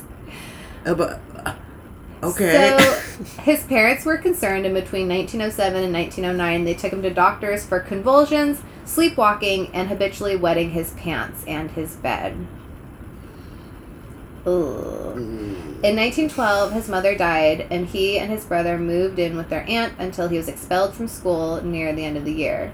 Then he was sent to live with his father, and he was expelled again for unruly behavior and over excitation. Which, like, what little kid is not overly like mm. excited and wild, and you know. When he was 17, he robbed a post box and was charged with damage to public property and mail theft. They had him go through a psychiatric evaluation, which found that he was, and I quote, an abnormal youth suffering from personal and hereditary problems. Uh. So he was diagnosed with a mental illness, and charges were dropped because of his mental illness. Okay. uh, Yeah. On March 26, 1914, another psych another psychiatrist reaffirmed that he had had a mental illness and he was expelled from school like a bunch of different schools a bunch of different times. He kept getting expelled from school, but he finally finished in a, special academy in Paris in 1915. He then either volunteered or was drafted, there are two different stories, into World War One in the French army. So I guess they weren't screening for mental disorders or like delinquent behaviors. well, at that point, I mean, I mean, if he was drafted, they needed bodies. Yeah. So, exactly. yeah. They- But if he just- volunteered, like that's on them. so he began his Huh. service in January of 1916. He was wounded and gassed during a battle, and he started to exhibit symptoms of having a mental breakdown. Which I would too. Let's be honest. Yeah. What? I was uh, This possibly so, drafted, then wounded and gassed. Yeah, just wait. It gets so much better. Worse. Worse. He was sent to different rest homes where he stole army blankets, morphine, and other supplies. And he also stole wallets, pictures, and letters from the other people, the other like soldiers who were in the rest homes. Okay, but he's going to these rest homes like as a younger person, right? Or he's an old man going. To No, rest no, homes? he's he's young. He was sent to the rest homes during the war, after he was gassed and was having like a mental breakdown. So they were like, "Oh, you need to like go rest." So this isn't like an old people rest No, home. no, This is no. like This an is injured, sick and injured. yeah. yeah. Oh, okay. Where they like rehabilitate you and send you. back Okay, I was picturing like an old person, like a what you like a retire or a, not a retirement home, but like a nursing home, and it was just like old people. I think they're like kind of yeah. I think they're like for wounded soldiers Okay. slash psychiatric that makes more sense during the war. Uh, so he was caught stealing and sent to jail in Orleans, which I'm sure it's not pronounced like that at all. Olan. Orleans. At some point, he went. I'm not trying to make fun of the French. I'm so rude. You just can't pronounce it. I just it. can't. I don't. I can't even imagine how these. I can't even imagine. So at some point, he went to a psychiatric hospital, and I don't know if I should even attempt this name. Fleu de Abre. F L E U R Y. Fleur, fleur, Le le, Le. A U B R A I S. Abre. Al Aubry, Aubry. I don't know. Flau de, Flau de Aubry. So there, he was diagnosed with a variety of mental illnesses like mental dis- disequilibrium. Ah, so these So old, unbalanced old-timey, mentally, I'm guessing, or he has bad balance physically. Probably both. Both. Probably both. Um, neuro, neuros, neur, neurasthenia, neuras, neurasthenia, neuro, Neurasthenia? neurasthenia, neurasthenia, mental depression, melancholia, obsessions, and phobias. And so he was ruled not guilty of stealing ah, um, because he was sorry. mentally he ill. has he he's got obsessions and phobias. It wasn't him. He's mentally ill. He has the mental disequilibrium, so he cannot be held responsible. Okay, So he was returned to war in 1918. good. They're I like, mean, you're not guilty, but we're gonna send you back to yeah, the front. you're like, I mean, okay, he was stealing like drugs and stuff, but the blankets. What was he stealing all those blankets for? Because he had a problem. he was just stealing whatever. Right. Pictures, wallets, whatever. So, so he sent to the front, and then after three weeks of being in the war, again, he shot himself in the foot Oh. after a nervous breakdown. Ah, he was trying to get out. But he was sent back to just a different regiment, Huh. and this regiment was behind the lines in September. So he wasn't like at the forefront was the anymore one- after shooting himself in the foot. It was the one leg regiment where They they, only kept sending him back. they just you just need to have one leg at this side. Well, he was fine. He just shot himself in the foot. It was fine. oh. Then he suffered convulsions at a railroad depot and was unconscious for the rest of the day. what the fuck? So that got him three weeks of leave. Then, after three weeks, he was sent out again until he suffered from erratic behavior and headaches. Which, like, yeah, no shit. Man, they must have really needed people. I know. So after that, after the erratic behavior and headaches, he went to see a psychiatrist where he was diagnosed with amnesia, sleepwalking, depression, and suicidal tendencies. And then he was finally discharged with 40% of a disability pension, and two months later, his case was reviewed and he got 100% of his pension and a suggestion that he be committed to an asylum. And how old is he at this They're point? like, you need help. Uh, let's see. I think it was around 1920, and he was born in 1897. So he's probably early 20s. okay. Yeah. Okay. So, I thought this was clever. Someone else wrote this. After the war, he did make it to a mental institution, but not as a patient. Oh no. He went to medical school. I guess they had like an accelerated program for veterans for when they returned, and he he like signed up to become a doctor. So he completed his program in eight months. Wow. Eight months. That's like the fastest fast track. How do we get on that fast track? And he got his medical degree in December of 1921 Holy shit. after he did a two year internship at a mental hospital.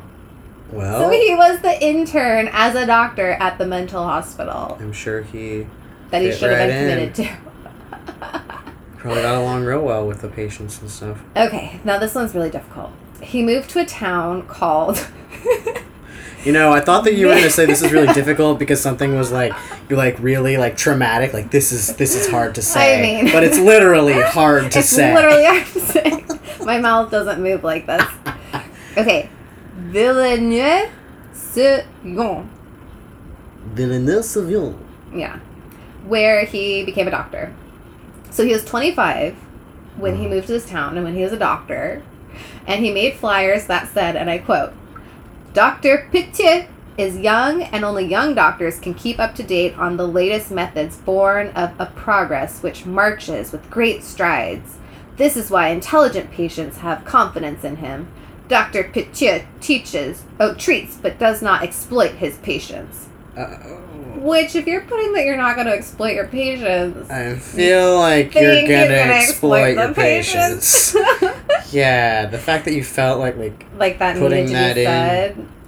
Like doctors everywhere are exploiting their patients. That's what like, what's on your mind? how often are they Mm. like what? Um. So he was outwardly very charming, and lots of his patients actually did like him. Oh, he's a go-getter. He's making his own flyers, That's right. And, and he will not exploit you. will not. He won't exploit you.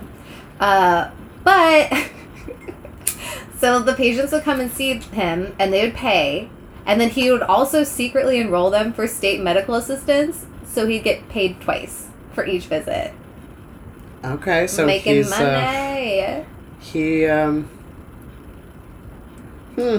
So he also gained a reputation for dubious medical practices like prescribing narcotics, which he tended to favor for his patients and for himself. Wing. Uh huh. So I guess he'd like put them on, you know, narcotic prescriptions Well, pretty then he would- liberally. I would assume if he's like prescribing it, then He's he like, can this stuff is great. I take it all the time. then he can like probably he probably can like order like a bunch of it or whatever, and then just have a bunch of it. And then he's like, I'm not, you know, it's not for me. Like I'm giving it to my patients, Well, obviously. so then like, you he can just have a constant supply at One his for you, two for me, Oh, yeah. one for you, two more for me. Especially if he's charging twice, he can like afford to buy a lot and then charge for it Yeah, and maybe get he's his, cutting his for their free. pills and Mhm. put a little side on his. So one one time a pharmacist got upset because he prescribed too much of something that almost killed a child, and he Oh. responds, and I quote, "What difference does it make to you anyway? Isn't it better to do away with this kid who does nothing or who d- who's not doing anything in the world but pestering its mother?" Oh, Mm. yeah. So he he's a has a, real- point. He has a a, point there. I winner. mean, really, when you think about it, do you really want to give the kid medicine or And you wanna Mm, snuff it out and then, it? You know, less of a bother? Think of the poor mother. so he's not exploiting his patients at all. No, no, he's looking after them. He's That's like, right. look, I know you'd be happier and better off without your child. awful. Okay. He was also performing illegal abortions, or like abortions, but I think they were illegal at the time. And probably he wasn't doing the best job. I don't know. He only went to school for eight I months, so I don't know how I how extensive his training was. And I doubt they trained him on how to give abortions. No. So I think he's probably just extrapolating. Mm-hmm. Um, and of course, he was still guilty of petty theft because why would you give up that bad habit? Can't help it. He's got to steal more blankets. He was stealing so much that when he would go to visit his brother, his brother would check his pockets before he left. so he was known by his family to do that. Yeah, by everyone. Um, and then he would get in trouble for stealing, but say that because he was a certified lunatic, and that's in quotes, I'm not saying lunatic, he would never be convicted. which based on he- his track record, right. he's not. He got yeah. He already learned that lesson. Like I can do all this illness, shit. so he isn't responsible. Yeah. In 1926, he had an affair with a woman named Louise Delavin- Delaveau.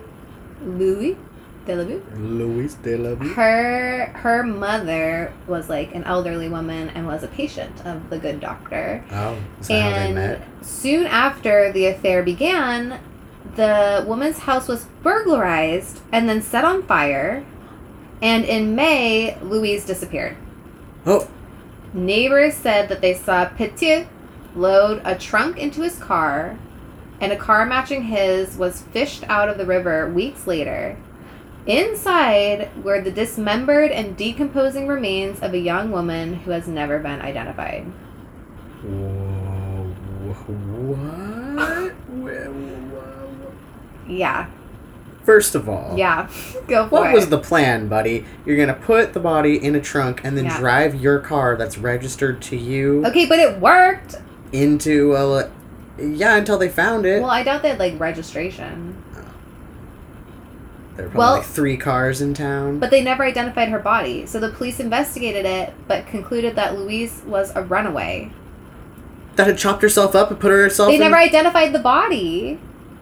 They were like, "Oh, that's strange that she disappeared, and you saw him put a trunk into his car, and we saw the same car into the river, but we can't identify the woman, so she's a runaway." And also, we're not going to solve the case of the Jane Doe that we fished out of the river. I don't know. It's like didn't- 1920.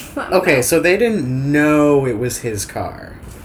Well, the neighbor just said they did. Well, the car matching his, like a car matching the car, his car's description, and like how many cars are on the road, you know, back in the twenties. So they're like, "Excuse me, Monsieur, Petiot. did you, Monsieur Petiot? We found your car. Is It's it in the river. Is it the-" And then he's like, "That is not my car in the river."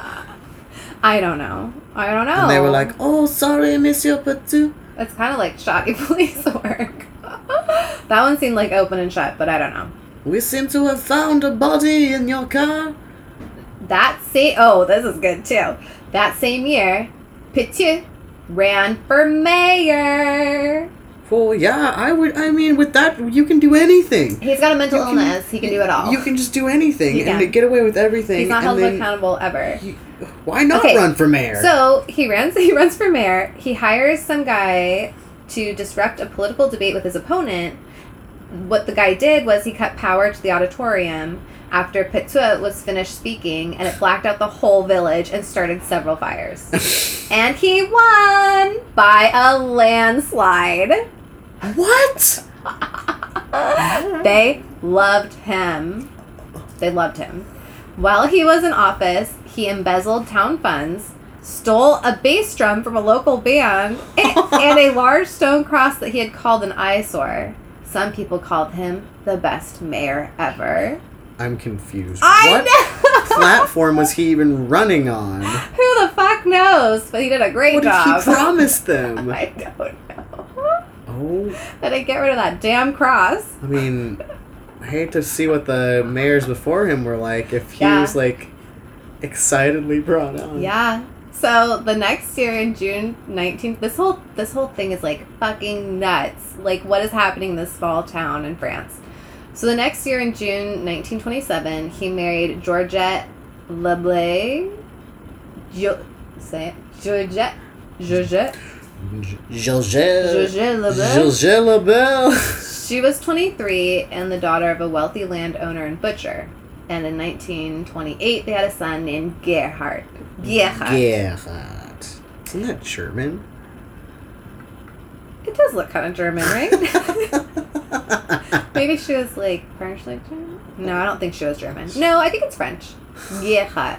Gerhard. I don't know. I don't know. Origins of names are not my specialty. no. Uh, Marcel was eventually suspended from being the mayor because of a shady financial deal where he tried to get a refund for some oil that he bought, but he like refused. He bought it and was like, "I don't need the receipt. I don't want the receipt." They like take the receipt. He's like, "I won't take the receipt," and then. And then he like tries to return it, or he's like, "Oh, I never got the oil," and they're like, "What?" And he's like, "Yeah, I never got the oil. Like, I don't have a receipt. I never got the oil." And he's like, "Try, I don't know." He was trying to get the money back for the oil that he had yeah, bought and picked yeah, up. yeah. Um, so he was, he was like convicted for this like shady business deal, like trying to run one over on something. Mhm. Um, but then the conviction was reversed on appeal. So he was like suspended, but then they're like, just kidding. You appealed that it's fine. And then one night in March of 1930, so this is like a couple years, I don't know when he was suspended, but in 1930, the home of Armand and Henriette. Oh, I have a Henriette too. Oh. Henrietta? Oh, you said Harriet. I have Henriette. Henrietta. I have Henriette. Um, Debauve, what their house was on fire. Henriette was found inside, beaten to death with a blunt instrument. Fuck. The house had been burglarized, and there was a rumor that Henriette was the mistress of Pitt. He was even seen near the house that night, but the witness went to see Dr. Petiot for rheumatism before he could testify. And guess what? While he was there, the good doctor gave him an injection, and he mysteriously died three hours later. So Dr. Petiot signed the death certificate and said that he had died of an aneurysm. yeah, yeah. Like, can you believe this? It's like not even real, but it is. It's so fucked. So, ugh. In August of 1931, he was suspended as mayor again for mishandling money and just being all around like a shady dude. And then he resigned from office the next day. He was like over it. And he still had supporters throughout all this. And his secretary took the fall for for the reason that he was suspended initially. He's like, no, no, it was my fault. It was like some mismanagement. I did it. It's like fine. But he resigned anyway. Um, and the village council resigned alongside of him in solidarity. He was like charming as fuck or something. I don't know. So, five weeks after he resigned, he was elected as the youngest of 34 general councilors from his district. So, another government job that he was elected into. Oh my god. In 1932, he lost his seat because he was accused of stealing electricity from the village. What? But by this point, he'd already moved to Paris, so he was like, Peace, bitches. it's fine, I don't care. I'm just imagining what's stealing the electricity from the city. Well, you know, like back in the day, electricity was, I don't know, easier to steal. Right. Oh yeah. Back in the day when the He just, like, was- wired you just tap right to, like, into the you just tap into the street line. Store it up, build a battery, stash it. I don't know. Yeah. So he moved to Paris, and in Paris he was a doctor again, and he had both real and fake credentials. One ad said that he had been an intern at a mental hospital where he had actually been the patient.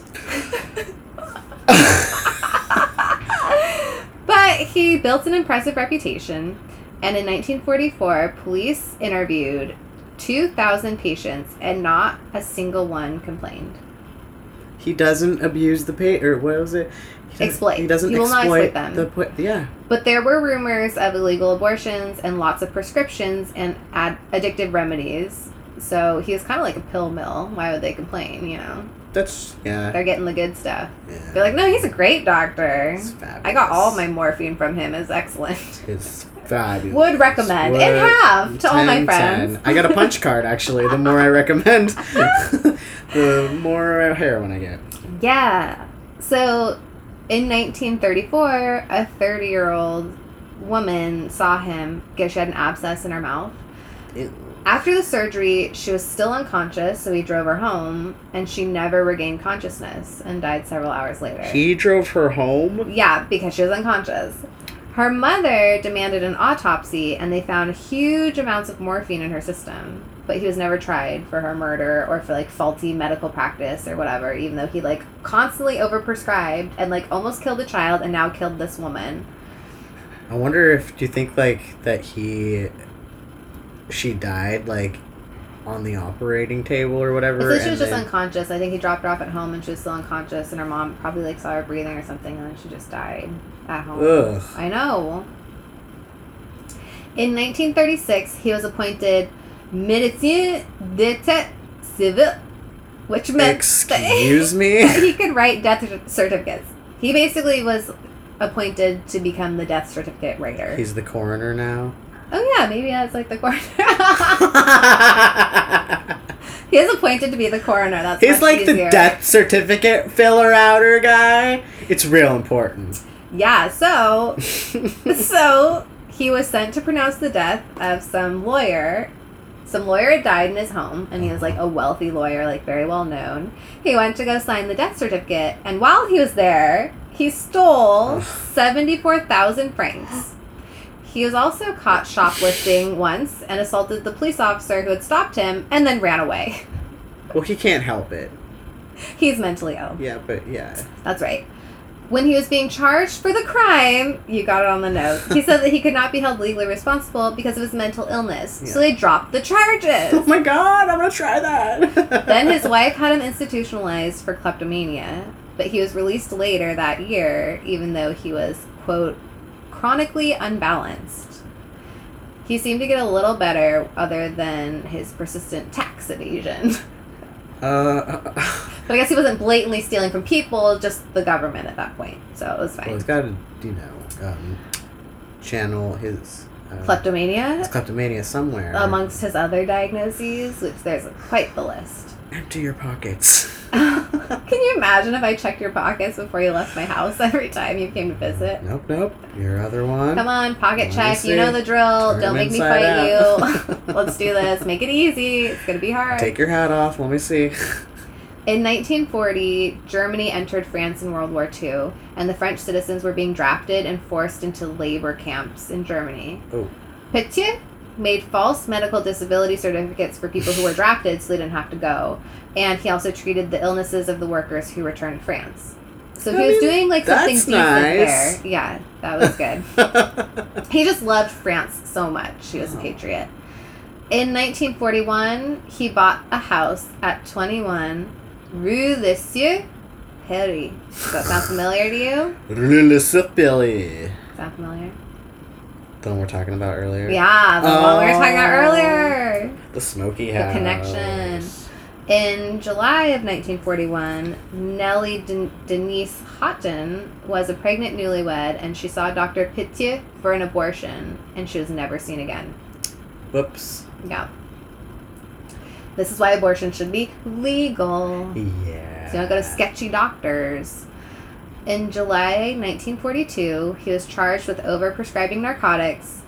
Two addicts were supposed to testify against him, but disappeared before they had the chance. Oh yeah, I'm sure he gave them adequate supply. He was still convicted, but he only had to pay 2,400 francs.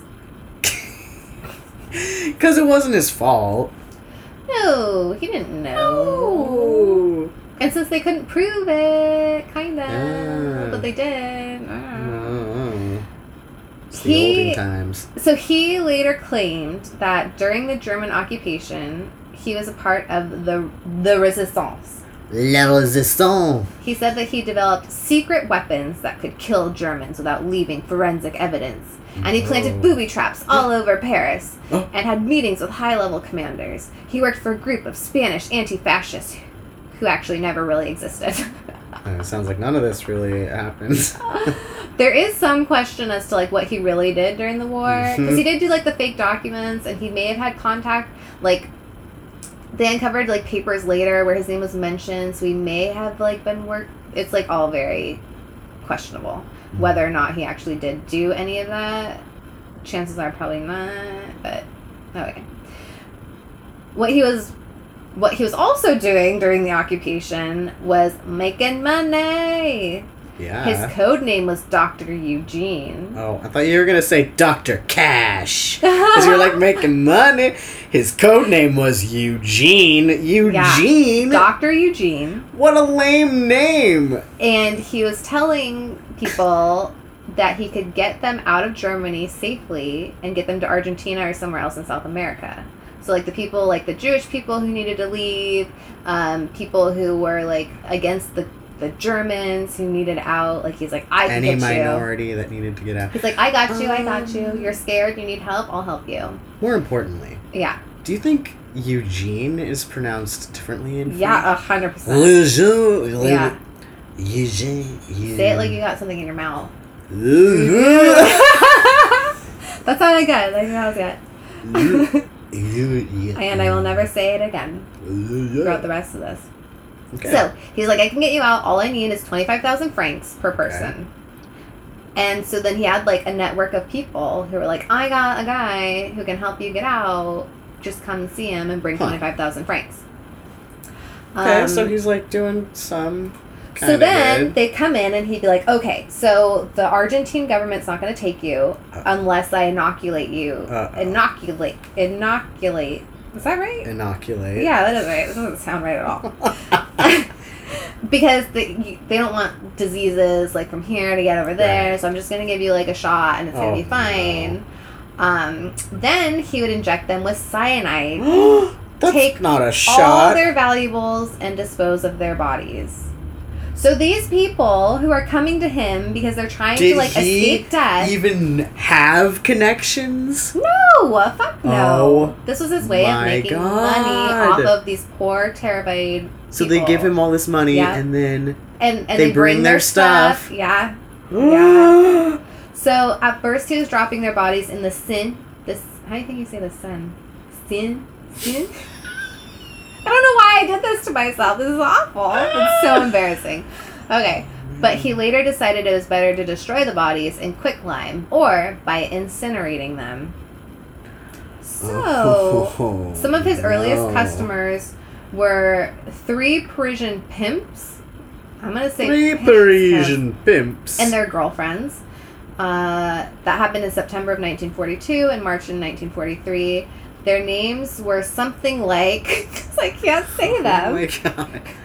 Um, Joseph Recue, Adrian Estebetege. Why are their first names said like English? Well, because I can't remember. And Francois thank you. Albertini.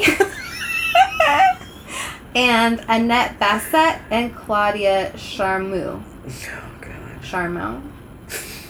Charmel. Anyway, I I'm wonder so. if any of the names sound remotely I, like I know. I feel so bad, like butchering their names. Oh, Pun not intended. That's awful. No, take it back.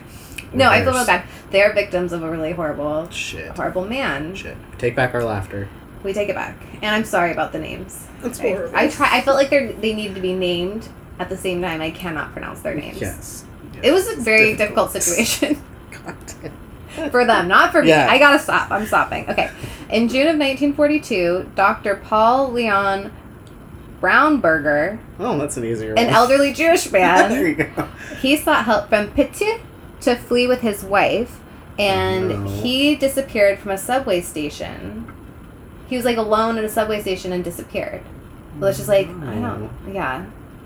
A month later, the the Nellers, three German Jewish people, went to see Petiot and vanished. Then three more refugees, the Wolf family, along with six of their friends, disappeared. My God. Yeah, so it's so sad because people were like, "Oh, I know this guy. He can get you help," and they're probably like telling their friends, "Like, we can get out of here. Like, this is, yeah, no, just like taking advantage of these poor Ugh. people who are already being slaughtered and their Yeah. families are disappearing, Fuck. and yeah, it's really awful." So in 1943, the Gestapo arrested some of his helpers because not because they thought they were killing people, but because they thought they were helping them escape to Argentina. And they wanted to put a stop to that. Oh, shit. The Gestapos. will Stop Gestapo it. you from Yeah, moving away. So they got his like three of his helpers. One of them was like his childhood friend that they'd like known each other forever, and he just like got him roped into this like awful thing. But um, he so they they were like tortured until they gave up the name Dr. Eugene and they found out who it was. So then they arrested him and held him for eight months, which later would add to his credibility as a resistance fighter because they're like, oh, you were held by the Gestapo. Uh-huh. You must. Have They done, didn't know what it was for. Yeah, you must Yeah. have done something Yeah. that was like, yeah. So, so now we're back at the beginning of the story with the house. After the fireman came out puking, three officers went downstairs. They found a huge fire and a coal stove in the basement. There was a human arm dangling from the open stove door and a smattering of human remains mixed with coal in a pile. Uh, Pitié showed up on his bike and said, It's all cool, man. The bodies are just Germans and traitors to France. Like, it's fine. Don't oh, worry it's about cool. it. Don't, the, those aren't the bodies you're I- looking for. Like I'm the leader of a resistance group. Yeah. You don't know about it. It's like super secret, but just, um, just sniped some. but they're just Nazis people. last yeah, they're just bad people. And so the police were like, "Chill, you can go." No. Yeah. They're like, "Cool, man. No, we got it. We hate those They were Germans like, too. Like, high five. Keep up the good work. kill the Nazis. It's fine." wow. Yeah. So they did keep searching the property though, and they found a pit in the back in the stable filled with quicklime and body parts, and a heap in the backyard of the same. A pit and a heap. Yep, the stable and the backyard. My God. He. So There's more. there's just. There's more. On the staircase leading from the courtyard to the basement, there was a canvas bag that contained the headless left half of a corpse that was missing its foot and vital organs. Like, what the hell just is a he doing? just a bag thrown Yeah, on the ground. Just a like- bag on the stairs. Bodies everywhere. oh my god. They also noticed that the sinks in the basement were large enough to drain corpses of their blood, and there was a soundproof octagonal chamber with a wall mounted with wall mounted shackles and a peephole in the door. What? I don't know what that was about. Fuck. Wait. There were How? I, I don't know if you can answer this, but how close were their neighbors? Were the neighbors? Because well, they had like a stable. Yeah, and, like, so it sounded like they had land, Large. because like if you, And you they see just like just smoke, so they're kind of like heaps oh. like piles and like Yeah. a, you just like see body part. Like if they well, just I'm walk up wondering if these are see. like gated in estates or something. You know, it's gotta Yeah. be like the French country. I mean, I think it was like a pretty small town, so they probably had like it was probably like kind of rural. I'd imagine. it had to have been because Yeah. if you're describing it like it is, Well, like, can you imagine the smell? and the cops just walk in the back and just can like see body parts yeah, sticking just out like and everywhere. Yeah. Oh, I know. Yeah, I think as a neighbor, if you could, if the smoke was more of a concern than seeing body parts, I'm assuming you can't see the body parts. Yeah. Yeah, I would think so. So, in the house and outside, there were enough body parts for at least 10 people. wow. This is what they found. Oh god. In addition to the identifiable bodies, Oh god. 33 pounds of charred bones, 24 pounds of unburned fragments, 11 pounds of human hair, What? including 10 whole scalps, and three garbage cans full of pieces too small to identify. oh my god. They also found suitcases, clothing, and other random things that belonged to the victims, probably their prized possessions That's that like, they were going to take with them to Argentina. That's the f- not. Gonna say like that's the most tragic part, but it's not the most tragic part. No, obviously. but not. just that like they brought all I their know. like they were expecting to to like they were being hopeful Yeah, they're gonna they were have a gonna new start. They weren't gonna be like hunted down. murdered Yeah, they were and they walked right into the murder. Yeah, Oh, this fuck. piece of shit. So here were his victims that have been identified. One of his victims was Jean-Marc Van Bever. Bever. Jean-Marc bad. Van Okay. Beve. he was he was a man who was supposed to testify against Pitois. Pizza? I forgot how to say his name now. At the trial earlier. Say Marcellus. earlier. Marcellus? I think he was one of them who was addicted to drugs. Um, and he got his supply from Pitta, who. Uh, hold on. Okay, so he yeah he was getting his drugs from Pitta, and then he was arrested in 1942 because Paris was like, no more pharmaceutical trading of Hmm. narcotics. We're cracking down on these pill mills. Like Huh. we're getting down to it. So he was like, "Oh, that my supplier is Doctor Putte," and uh, and then he vanished. So he was one of them. Another victim was Marth Mm. Martha Marth Kate. Her son was an addict who was buying drugs from Pitta. Her daughter had oh, okay. So some said it was a son, some said it was a daughter. I'm guessing it was either her son or her daughter. Mhm. Her child Okay. was an addict and was buying drugs from Dr. Petiot. I might have to listen to the name again.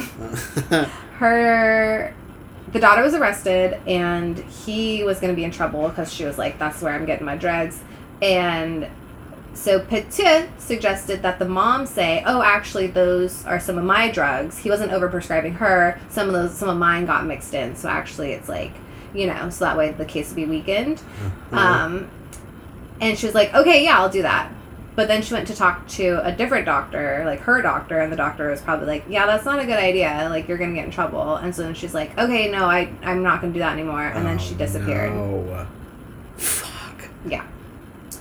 Another man named Joachim, Joachim Gush- Guschinow Uh, he was going to leave for South America through Petiot's escape route, in Uh-huh. quotes.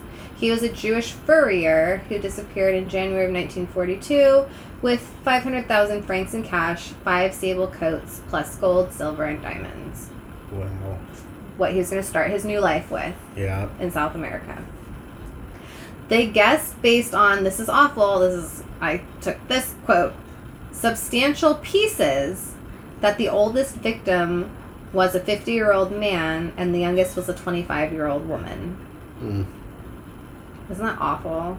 Based on like whatever they could find that was like big enough to identify.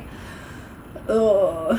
There were no knife or gunshot wounds that they could identify, and they didn't say. They said that they hadn't been poisoned with any toxic metal. Is cyanide a metal? I don't think so. Also, if he's like chopping them up, you'd think there'd be like knife wounds on the bone. Maybe they meant like post um, pre pre-mortem, I mean mortem. mortem. Well, no, like yeah, when you're like at the time of death, like as you can tell. You know, maybe they can tell like, oh, these were ca- caused post-mortem, so it, Yeah. it wasn't the cause of death. Yeah. So there were no right. like marks that would show right that there was. and it a- wasn't like lead poisoning but so so Petiot lived in a different apartment like on a different part of town um, and they searched his home where they found He lived in an apartment, but the house, yeah but he had a. but he owned like this huge house. amazing house that he just destroyed yeah weird I wondered if he like used Maybe he, the like, house lived- as like the doc as like his office. no i bet he like lived in town and that house maybe was like outside Oh, of maybe. town, so he probably like lived close to his office and like lived and worked in town, and then did his dirty deeds out in the country where people couldn't. Um, so they found chloroform, digitalis, strychnine, and other poisons, plus fifty times the typical physician stock, which I don't know how much that is, of heroin and morphine. Oh my god. So I don't know how much doctors are supposed to have, but he had 50 times that. For the next seven months, Petiot was on the run because they're like, okay, no, it's fine, you can go. And they explored more and they're like, eh, I don't think these are all a bunch of like Nazis, so come back. Uh, his wife and son were questioned, and so was his brother. His brother was charged with conspiracy because his brother was the one delivering quicklime to his house. Wonder what he was saying he was needing it for. Maybe he was like, I'm part of the resistance. Oh. I don't know. Huh. I'm like slyly murdering people. And his brother's like, chill, I got you. It's okay, all Nazis. I mean, what is quicklime for other than dissolving bodies? It's gotta have some kind of use, right? Yeah, because why would you be able to buy it? I don't know. I don't know what it's for. Maybe he's like, I need it for that other The thing. thing. The thing other than the body thing. Quick, we need quicklime. To dissolve something? I don't know. Yeah. It's just like super corrosive? I don't know. So he, while he was on the run, he stayed with friends and he was like, I'm hiding from the Gestapo because I like killed all these Germans and informers and they're after me. And they're like, oh, well, you were jailed by the Gestapo, so you're probably right. We'll hide you. It's Uh-huh. fine. Oh, good. And eventually he moved in with one of his patients and there he lived under different aliases and grew a beard. Ooh, the disguise. Yeah, dudes have it so good. You guys can like disguise yourselves so easily. Instantly. Instant. Well, Not really. however, It takes it's like how good can you grow a beard and how fast does it grow? And Mhm. so during the liberation of Paris in 1944, yay, go Paris! he was going by the name Henri Valery. Valery? Henri Valery. Henri Valery. And he joined the French forces of the interior, which is where he became captain, and he was in charge of counter espionage and prisoner interrogations. Wow, So this guy what just the gets fuck? like these awesome just promoted jobs. and like, just what like because he can't help it. No, he can't. But like, think of how charming this guy must be to get away with this shit. I charming. know. So, but he's up to his old antics. There, Mm-mm. he's still robbing people, and he gets some of his officers to also rob people. So thieves would go missing, along with the things that they had stolen. Huh. And some kids tried to report a crime, They're like, "Hey, officer, like there's this crime," and they were put into jail themselves. Oh. He's like, "I hate kids. You're going to jail. Don't talk to me." Wow. So then the newspaper Resistance published an article about Petiot, and Petiot's old defense attorney received a letter saying that the accusations were false, that he never like murdered Jewish people and like people trying to escape. Except that there's piles of bodies in your yard. Bro. So whether or not this letter was actually from him, it reinvigorated the search for him. Uh. Uh, because they knew he was still in Paris. One of the people who were enlisted to find Petiot was Henri Valery. Henri Valery. Oh, he was uh, enlisted to find himself. Yeah, he was! Yes, he was! This is why I chose this story because on Reddit there was like today I learned that some like mass murderer was hired to like find himself. Oh my god. And I was like, oh, isn't that like existential? Oh my god. Yes. Hire me to find myself, please. I'll take that job. That is a trip. So finally, on October 31st, he was recognized at a metro station in Paris and was arrested. What he had on him was a pistol, 31,700 francs, and 50 sets of identifying uh, documents in six different names. Holy shit. After his arrest, he maintained his innocence. He said that he had only killed enemies of France and that the bodies had been had Oh. okay. So he'd only ever killed enemies of France. And those bodies were in that house when he moved in. Uh, That's why he didn't live there. He stayed in the city house He just assumed that house. they were like enemies that had been killed by the resistance. So it's like, fine, I'll just, just leave them here. Le- just put I'm not gonna mess with these bodies. That's a pretty good defense. That's a good defense. That- Dude, those, I- those bodies, bodies were, were here. there. I, I don't know what you're talking about. I don't about. know. I just left them I because bought like this house. They came. I with own the house, house, but like the bodies, you know, like what am I gonna do? It's like decoration. I don't know. Dude, he's crazy. Well, he's talked himself out Well, of everything else so I far. know. I don't want to use the word crazy. That's not a good use of that word. But so, um, police, the police found that he actually didn't have any friends in the resistance, Oh. And he wasn't part of the resistance. Mm. And some of the groups that he had mentioned that were of the resistance didn't even exist. So he's like, I got this friend and this He's got a friend, good and they're part of this group and this group and this group, and they're like, mm, no. Um, so he was charged. They're not playing improv right. No, they're not yes anding Yeah, him at they- all this not. time. He was charged with at least 27 murders for profit. They estimated that he had made 200 million francs. And he may have killed upwards of 60 people in his lifetime. And he was. Oh god. He went on trial on March 19th, 1946, and faced 135 criminal charges. He taunted the families of the victims and the prosecutor, saying that the victims were double agents or living in South America under new names. So I guess I don't know how like French courts work, but the different families of the victims paid to have more prosecutors. So there were like a bunch of prosecutors fighting against this guy. Oh. And he was just like, no, whatever. Like your family members sucked, and they were like evil people. Oh or my he was like, oh no, I did help them escape, and now they like must not love you because they're in South America and didn't let you know they're okay. Like he's the worst. They're all the worst. This dude sucks.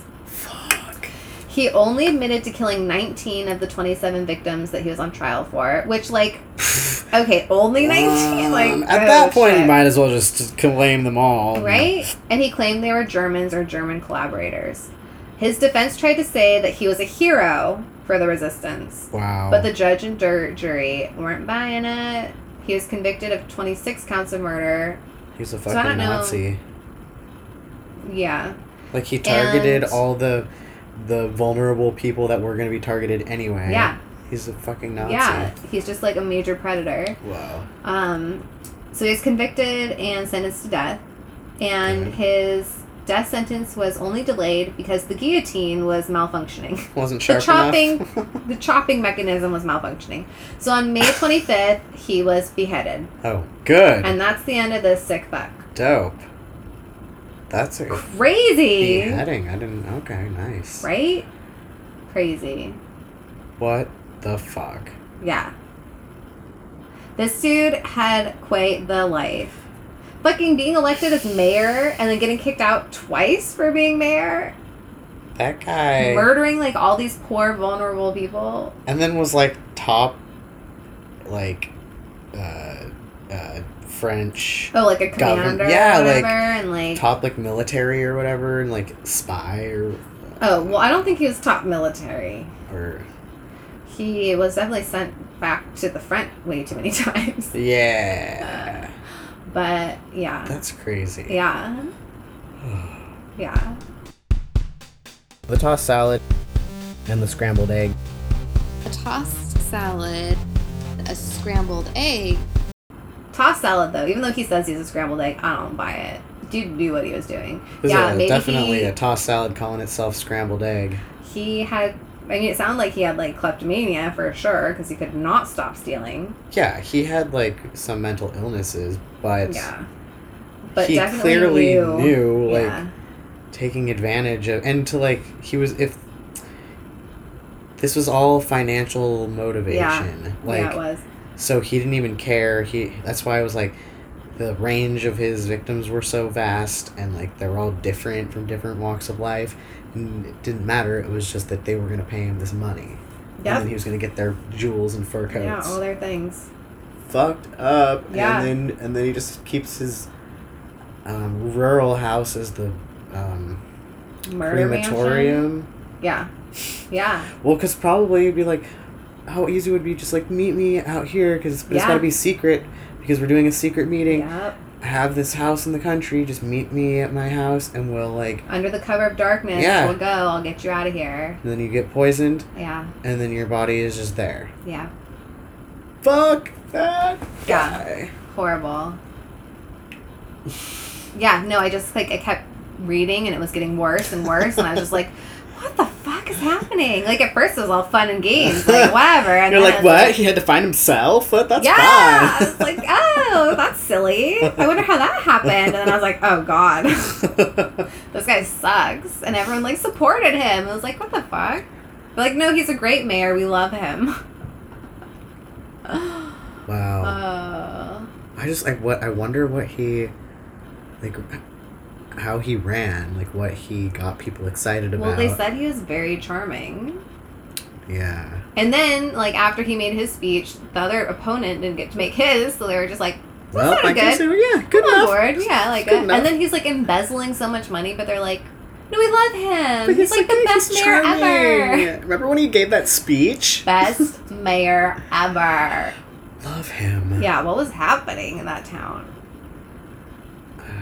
I think part of it too. I I think I read that it was like kind of like an older town. Like the people there were like kind of older. He was like this bright young doctor. Maybe they were like, oh, he's like gonna help us, and his patients loved him because he had them all doped up on like morphine all the time. They're he's just like, charming. he's he's, a great. doctor. They probably don't know much about his past. For sure, they don't know. If anything, it's like, oh well, he was a soldier. Yeah, a soldier. And he got his whole pension. Like he must have been a good soldier. Even though they're like, yeah, here, here's the pension. Go to an asylum. You need help. yeah, yeah, because they wouldn't know. You'll never get a regular job. Plus, with the wars going on and everything, it's like everything is unstable anyway. So they probably So I feel like It's hard to this suss guy people out, got elected, yeah. I think I'm gonna run for mayor. I think, I think you I have have a winning chance. Going for me than he did. We just have to uh, filter some city electricity. I gotta get the electricity. Got to tap the That's right, electricity That's right. so that we can funnel Silence it, my opponents. silence the opponents. Start a few fires accidentally. And you know, Yeah. I love the excuse of the bodies were there. They were already there. They were there. I When I, bought the house, I just Foolproof. I just dust around them. They I- were there. I, I don't know. figured I don't want to touch it. What if I someone's thought- gonna come back? Yeah, I thought that someone was gonna come back and clean get the rest of their mess. Uh, also, the excuse of, well, I have a mental illness, so Oh, I cannot be held Whoopsie, accountable. me they never should have told him. no. Oh, yeah, wild ride, huh? Fuck. Isn't that so weird? Like we both did two like serial killer. Like, how does that happen? Also, I had like a few nightmares, so I think I'm gonna stop. Go to something a little lighter. I was like, shit, why am I having nightmares? You Well, know, you can do mm. whatever crime you want. It doesn't have to involve No, murder. No, that's so true. I know. I don't have to box myself in. Don't box it with murder. Keep it open. This podcast has been brought to you by Humblebee Humblebee Herbal. Just uh, check out their website. They've got all natural bath and beauty products. It doesn't just stop at soap. They've got lotion sticks and oh, the deodorant. It's getting hot these summer months, and if you don't want your body to start stinking, you're getting stinky? If you don't want to smell like burning corpses No, down the no, road, no. buy some deodorant. It come in comes in lavender, Lavender Uh, jasmine, lemongrass, tea tree, and Cedarwood. cedarwood and pine, Pine. in case you like that tree smell.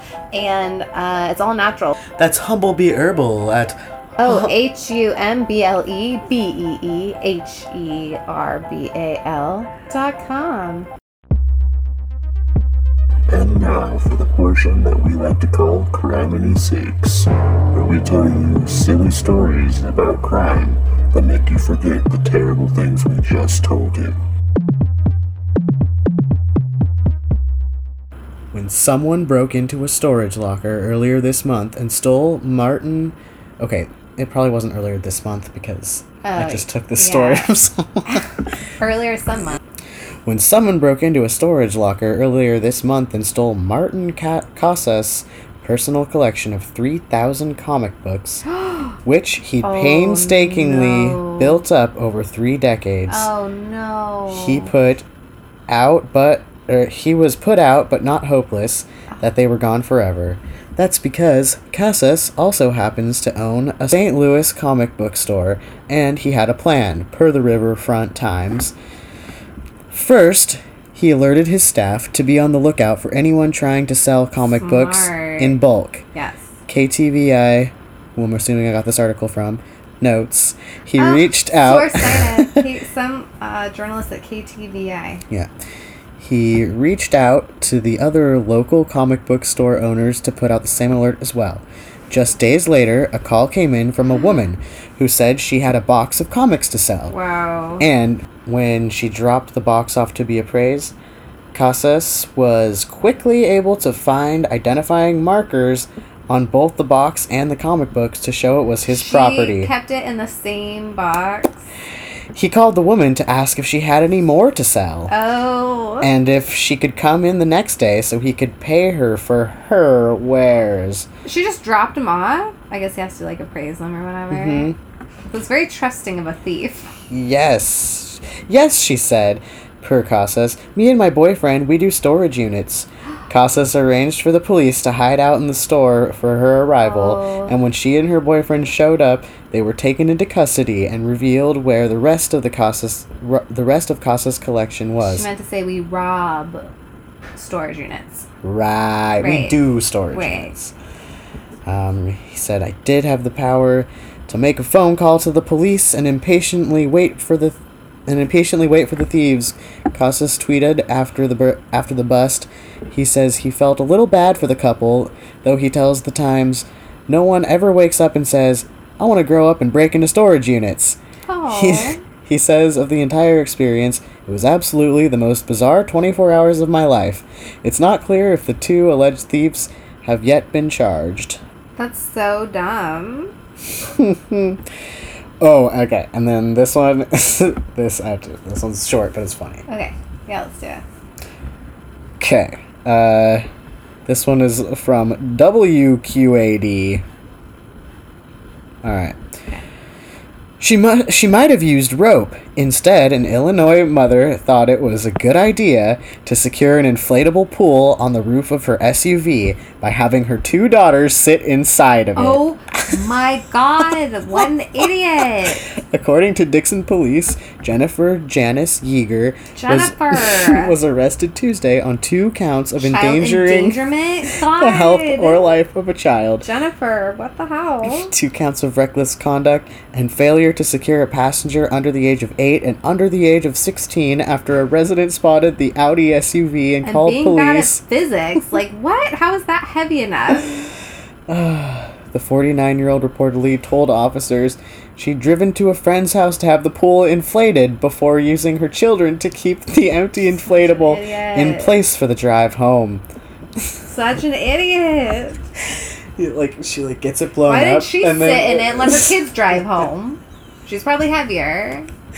I just like imagine she didn't even think about bringing rope or anything because she was just like didn't think just bringing it like when it's deflated it's like a small Yeah, package you can fit in the and then you bring it and you're like what the fuck where am I gonna put Oh this on my God. Don't ask Audi neighbor. SUV. Like, oh, hey neighbor, can you fill this up for me? Oh, don't worry Come about on, girls, get inside. It'll be fine. I've got this figured Just think about it. If they, if, if like she stops and they take off, they're Not just like in like- a big cushion. It would just be like a the big. bottom. The bottom's not cushion. It might be some of the pools are like inflated at the bottom. That's not enough. That's not enough if they are. I don't know. Also, it's not like oh, why don't, when you sit in the front seat, when you sit in the back seat, you guys like hold on to it out the window. to be safer. Buckle up. No. Also, it's like slick on the bottom. Like what? The- I don't know why I'm like trying to figure this out. This is just dumb. This is so dumb and dangerous. Oh God. Well, I think that was a good note to end on, since our stories went long this time. All right. So, thanks for listening. Thank you everybody for tuning in. Thank you, journalists, for all your hard work. for You making it easy stories. and so we don't have to do any work but read your stories that have been chopped up and put into other people's stories. you are good writers. good, good writers. Um, we would like to dedicate this podcast to uh, the uh, the journalists who work hard. Yeah, thank you, guys. oh, good. All right. Okay, thanks for listening, and tune in next Tune Week in next week for when we'll talk about more stuff. tell you another fabulous case of just murder and mayhem, but maybe a little bit less murder. Not sure. No We'll see. promises. No promises on anything ever. No promises. No promises. No promises. Oh, also, I apologize to anyone who is French. I did not mean to make fun of your beautiful Apologize language. I to just anyone- am not capable of speaking it. Anyone that is offended by anything that we say, Yeah. Apologies all around. Everyone round gets of an apology. apologies. All right. All right. Goodbye. bye. Bye.